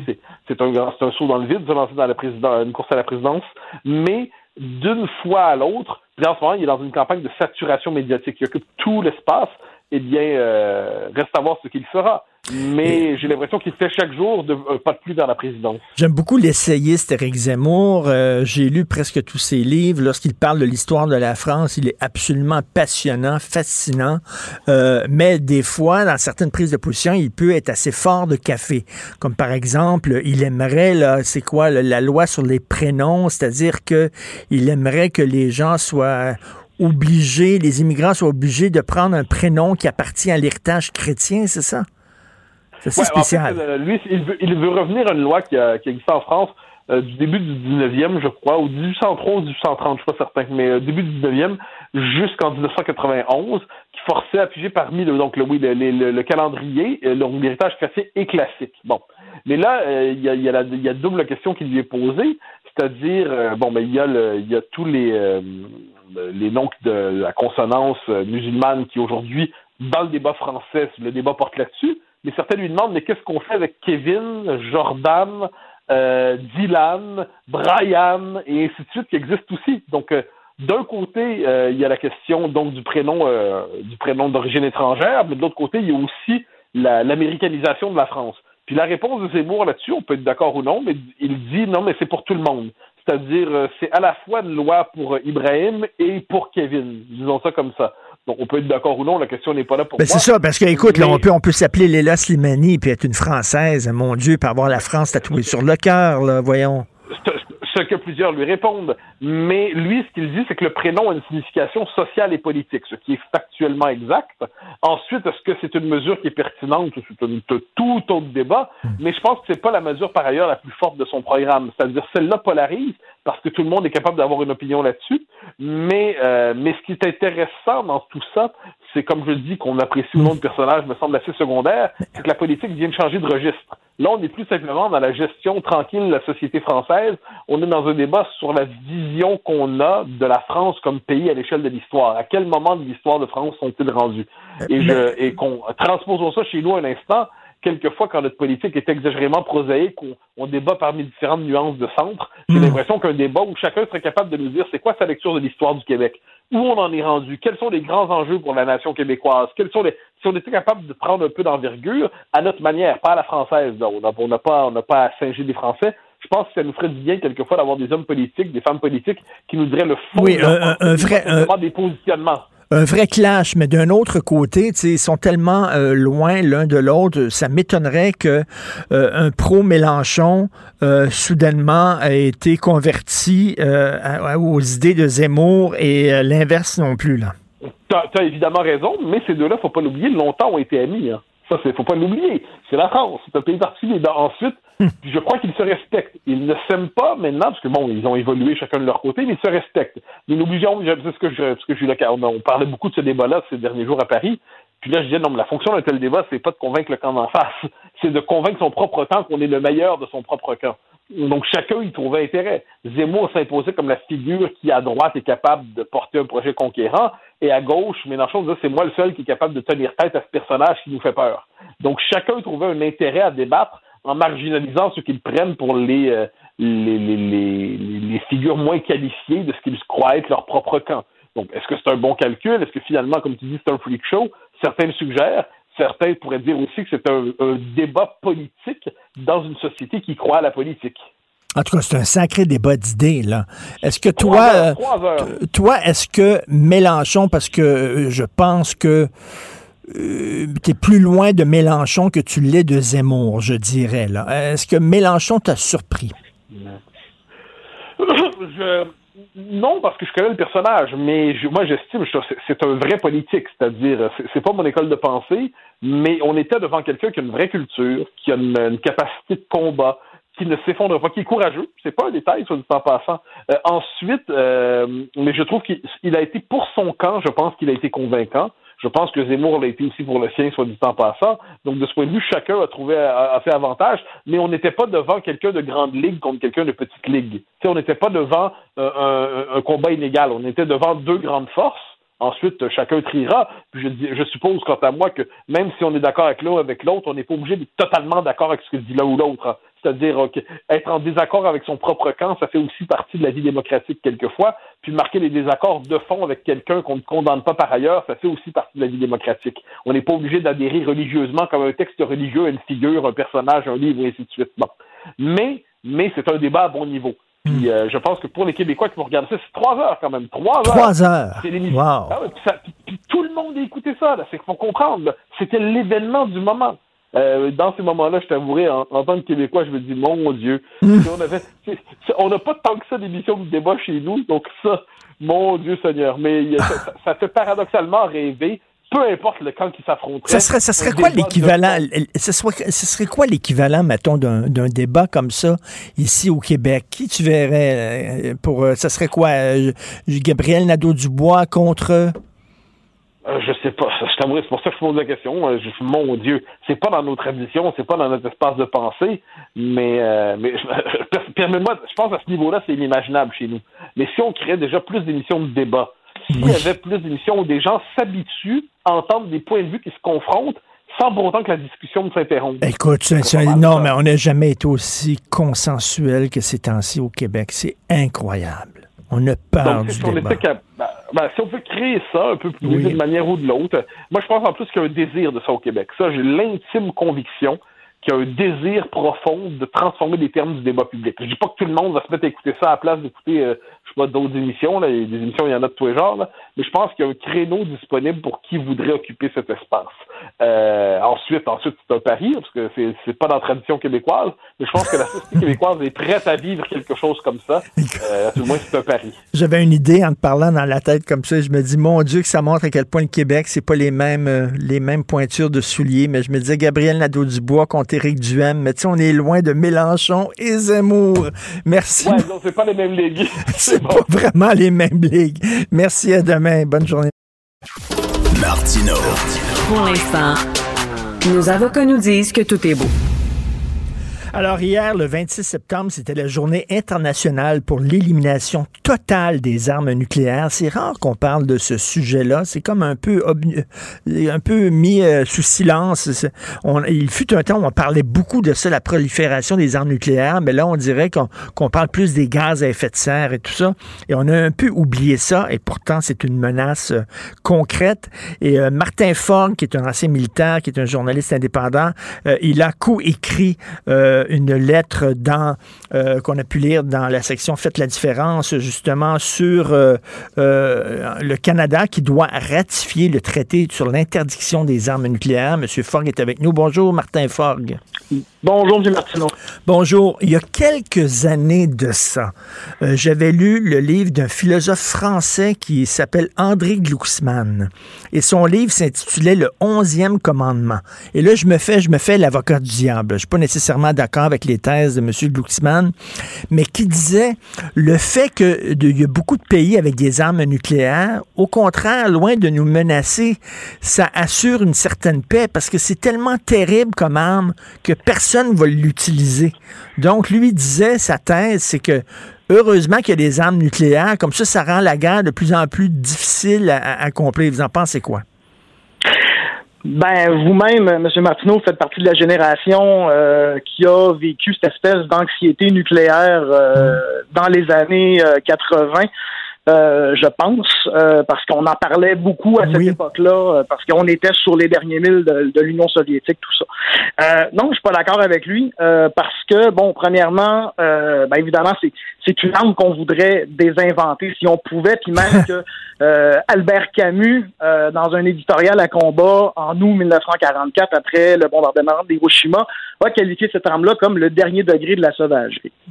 Euh, et on peut difficilement lui donner euh, lui donner tort. Mais la raison pour laquelle je trouve que M. Glucksmann, bon, euh, a tort sur cette question-là, c'est que si on regarde juste récemment, puis le journaliste Bob Woodward qui a sorti un livre récemment sur les derniers jours de l'administration Trump, qui a révélé que on avait, il avait considéré une frappe nucléaire euh, vers la fin de son mandat euh, envers la Chine. Et puis, le général, euh, le chef d'état-major de la défense, le général Mark Milley, avait dû emprunter ses, ses, back channels pour contacter l'état-major chinois et rassurer que bon l'establishment militaire allait allait contrecarrer tout ça. Alors ça, on, on, on l'a vu c'est pas en 1962, c'est en 2000, euh, c'est en 2020. Donc, euh, est-ce que ça garantit une paix relative? Non, ça repose sur un, un concept qui s'appelle l'équilibre de la terreur, euh, qui a émergé, bon, justement, au, fur et à mesure qu'on a vu des puissances nucléaires. Mais on a vu tout récemment là que c'est il y a quand même des gens qui sont prêts à s'en servir et ça évidemment c'est sans compter des des organisations euh, terroristes. qui peuvent se servir de ce qu'on appelle des bombes sales, c'est-à-dire des bombes euh, qui vont euh, qui vont des petites bombes à la charge très faible, mais qui vont être très fortes en radiation. Parce que Martin Ford, il y, a, un black market, il y a un marché noir là, de, de, de, d'armes nucléaires, finalement, en fait, d'éléments pouvant construire une arme nucléaire. On le sait, là, que ben les terroristes peuvent acheter ça. Ben, c'est-à-dire que, bon, évidemment, le, gros de ce marché noir-là, bon, évidemment, c'est à l'effondrement de, de, l'URSS, les arsenaux, mm. leurs arsenaux nucléaires, bon, euh, sont devenus un peu, bon, la gestion est devenue un peu instable, donc ça a permis à des, euh, à, des généraux euh, disgraciés, à des mafieux, tout ça, de s'en emparer. Mais c'est pas juste ça, c'est aussi qu'on peut fabriquer une bombe sale on n'a pas besoin d'uranium enrichi, on n'a pas besoin de plutonium, on n'a pas besoin de, d'actionner une réaction de fusion. On peut faire ça avec des matériaux, euh, des matériaux qu'on, peut trouver là avec un réseau approprié, puis avec les connaissances techniques appropriées, parce que des objets radioactifs, on en voit dans la vie de tous les jours. Et là, il y a combien de pays sur la Terre là, qui, est une puissance nucléaire, qui possède l'arme nucléaire? Ben, évidemment, il y a toujours les usual suspects. Euh, c'est-à-dire les États-Unis, la Russie, la Chine, mais il y a aussi la France, il y a la Grande-Bretagne, il y a Israël, qui veut pas trop le dire, mais qui, euh, qui possède un arsenal nucléaire, la Corée du Nord qui est embarquée dans la danse. Euh, la Chine, si je ne l'ai pas mentionné, l'Inde aussi, le Pakistan, ça aussi, c'est ça a été à surveiller pendant longtemps parce que c'est un conflit, c'est un conflit qui a failli vraiment dégénérer, puis c'est pas impossible qu'on aurait pu voir des frappes nucléaires tactiques peut-être. Euh, mais le club, le club tend à s'agrandir parce que quand on regarde, comme là tout récemment, bon, en janvier, on, c'était le traité d'interdiction des armes nucléaires qui était qui rentrait en vigueur, qui avait été signé par un paquet de pays, mais aucune puissance nucléaire n'a signé ce traité-là. Et un absent notable, l'Australie. Ah, euh, et, et, tout récemment, euh, il y a eu un bon, il y a, y a il y a un deal qui est venu euh, qui est venu choquer un peu la France parce que l'Australie s'est tournée vers les États-Unis et la, Grande-Bretagne pour des sous-marins qui sont pas des sous-marins stratégiques, mais ça indique un espèce de shift dans la géopolitique euh, par rapport à l'OTAN, aux alliances, tout ça. Parce que, et, ça, et moi, je me dis, je pose la question, faut, faut, attendre, il faudrait fouiller plus, mais je me dis, est-ce que l'Australie aurait l'ambition d'embarquer dans cette danse-là, ne serait-ce qu'indirectement. Oppenheimer, Oppenheimer le, le, le, père de la bombe nucléaire moderne, lui-même le, regrettait toute sa vie et a passé la, la, fin de sa carrière et la fin de sa vie à lutter justement contre la prolifération. Lui, je pense aussi qu'il aurait aimé ça, ne pas inventer cette bébête-là. Euh, ben, il n'est pas le seul. Hein? Ben non. Est-ce que le Canada, justement, est intéressé justement à, à signer un traité d'élimination des armes nucléaires? Ben, c'est ce qu'on aimerait. C'est ce qu'on aimerait. Puis c'est sûr que là, tant qu'une puissance nucléaire ne, ratifie pas ce côté-là, ça devient un geste à portée plus symbolique. Là. Euh, aux, Nations Unies, on est habitué à ça de toute façon. Mais le Canada, historiquement, a participé à cette danse-là. Il y a eu des missiles nucléaires canadiens sur le sol, euh, sur le, c'est-à-dire sur le sol canadien euh, dans les années 60 à la base de la Macasa. Euh, ah, Le Canada a déjà dans son arsenal des roquettes nucléaires embarquées sur des intercepteurs, euh, des chasseurs intercepteurs. Ben là, ça remonte aux années 60, on est au plus fort de la guerre froide. Mais maintenant, le Canada, bon, a toujours, je pense, euh, refusé d'embarquer dans cette danse-là, mais le Canada a vendu de la technologie à des pays qui pouvaient s'en servir pour, euh, pour, leur, pour leur programme nucléaire. Euh, Je sais qu'on a souvent parlé du réacteur Candu. Bon, on disait que c'est pas possible euh, de, de, de, d'enrichir l'uranium à ce point-là, mais, par, je veux dire, à un moment donné, euh, tout bon scientifique qui s'y met un peu euh, a pas de problème à trouver une petite entourloupe là-dedans. Mais en même temps, il faut pas être naïf. S'il si, si y a seulement les démocraties qui éliminent leurs armes nucléaires, puis que les, les dictatures, euh, je sais pas, la Corée du Nord, la Chine, tout ça, continuent à en avoir, c'est pas mieux, là. Non, mais par contre, euh, c'est sûr, bon, évidemment, eux ne, ne, viendront certainement pas signer ce traité-là. Ben c'est très étonnant. Euh, par contre, il y a, y a, y a d'autres moyens aussi de que, que, que, l'escalade euh, nucléaire. Euh, moi, je pensais, par exemple, justement, euh, dans ce cas-là, peut-être un des embargos sur certaines technologies, parce que euh, certaines, puis là, je ne veux, pas, je veux pas aller trop loin là-dedans, là, mais je veux dire, certaines composantes technologiques peuvent euh, on peut leur on peut peut-être leur bloquer accès à ça. Ça, c'est une façon euh, que je vous trouve là comme ça. je vous sors ça de mon, hmm. mon chapeau euh, là, Mais euh, il y a quand même un il y, a quand même il y, a un, y a un risque, il y a, y, a, y a, un danger que, que cette escalade-là euh, dégénère. je pense qu'il faut surveiller ça. Et je pense, comme citoyen, moi comme vétéran, comme journaliste engagé, qui, justement, bon, euh, embarquer dans cette campagne-là. Mais je pense qu'on a des gestes à poser pour envoyer des messages. Ben non, parce que, parce que là, une arme nucléaire, puis là, on parle plus de la bombe A qu'on a lancée sur Hiroshima et Nagasaki. C'était de la petite bière par rapport aux nouvelles armes nucléaires. C'est qu'on peut wiper la planète. Là. À un moment donné, là, c'est pas une AK-47, c'est pas un revolver. Tu peux, euh, c'est, ça pose une menace pour toute l'humanité. Euh, c'est certain que ça n'a pas de maudit bon sens. Et d'ailleurs, une bonne façon de célébrer euh, la Journée internationale pour l'élimination totale des armes nucléaires, c'est de regarder le Docteur Folamour de Stanley Kubrick, qui est le meilleur film jamais fait là-dessus. Donc, euh, merci. La dernière image, la dernière image, elle est priceless. Ah oui, elle, est incroyable, la dernière image avec la toune, la petite toune un peu, le cucu qui joue, là. Ben, merci, Monsieur Fogg, d'avoir, d'avoir remis, comme je dis, hein, c'est rare qu'on parle de ça maintenant. On n'en parle plus beaucoup, la prolifération des armes nucléaires. Ben, il faut absolument. Oui, tout à fait. C'était un peu occulté, euh, remplacé par d'autres causes. Donc, euh, vous pouvez lire ça dans fait la différence. Le Canada doit ratifier le ben, traité. Je, oui. Je, M. Martineau, on parle, vous parlez tantôt de la crise climatique. Euh, le danger d'une guerre, d'un conflit nucléaire, c'est directement relié ben à l'écologie. Ben oui, tout à fait. on, parle d'un hiver nucléaire, hein, c'est pas pour rien. Là. Ça ferait on peut faire un deux en un là-dessus. OK. Martin Fogg, merci beaucoup. Salut, bonne journée. Au revoir. Ben, c'est tout pour moi. C'est Benoît qui prend la relève. Bien sûr, il y a notre rencontre dans 1h30 à midi. Merci beaucoup à, à Maude Boutet. Merci Florence Lamoureux pour la recherche. Merci beaucoup. Jean-François Roy à la réalisation, à la console. On se reparle demain 8h. Passez une excellente journée. Cube Radio.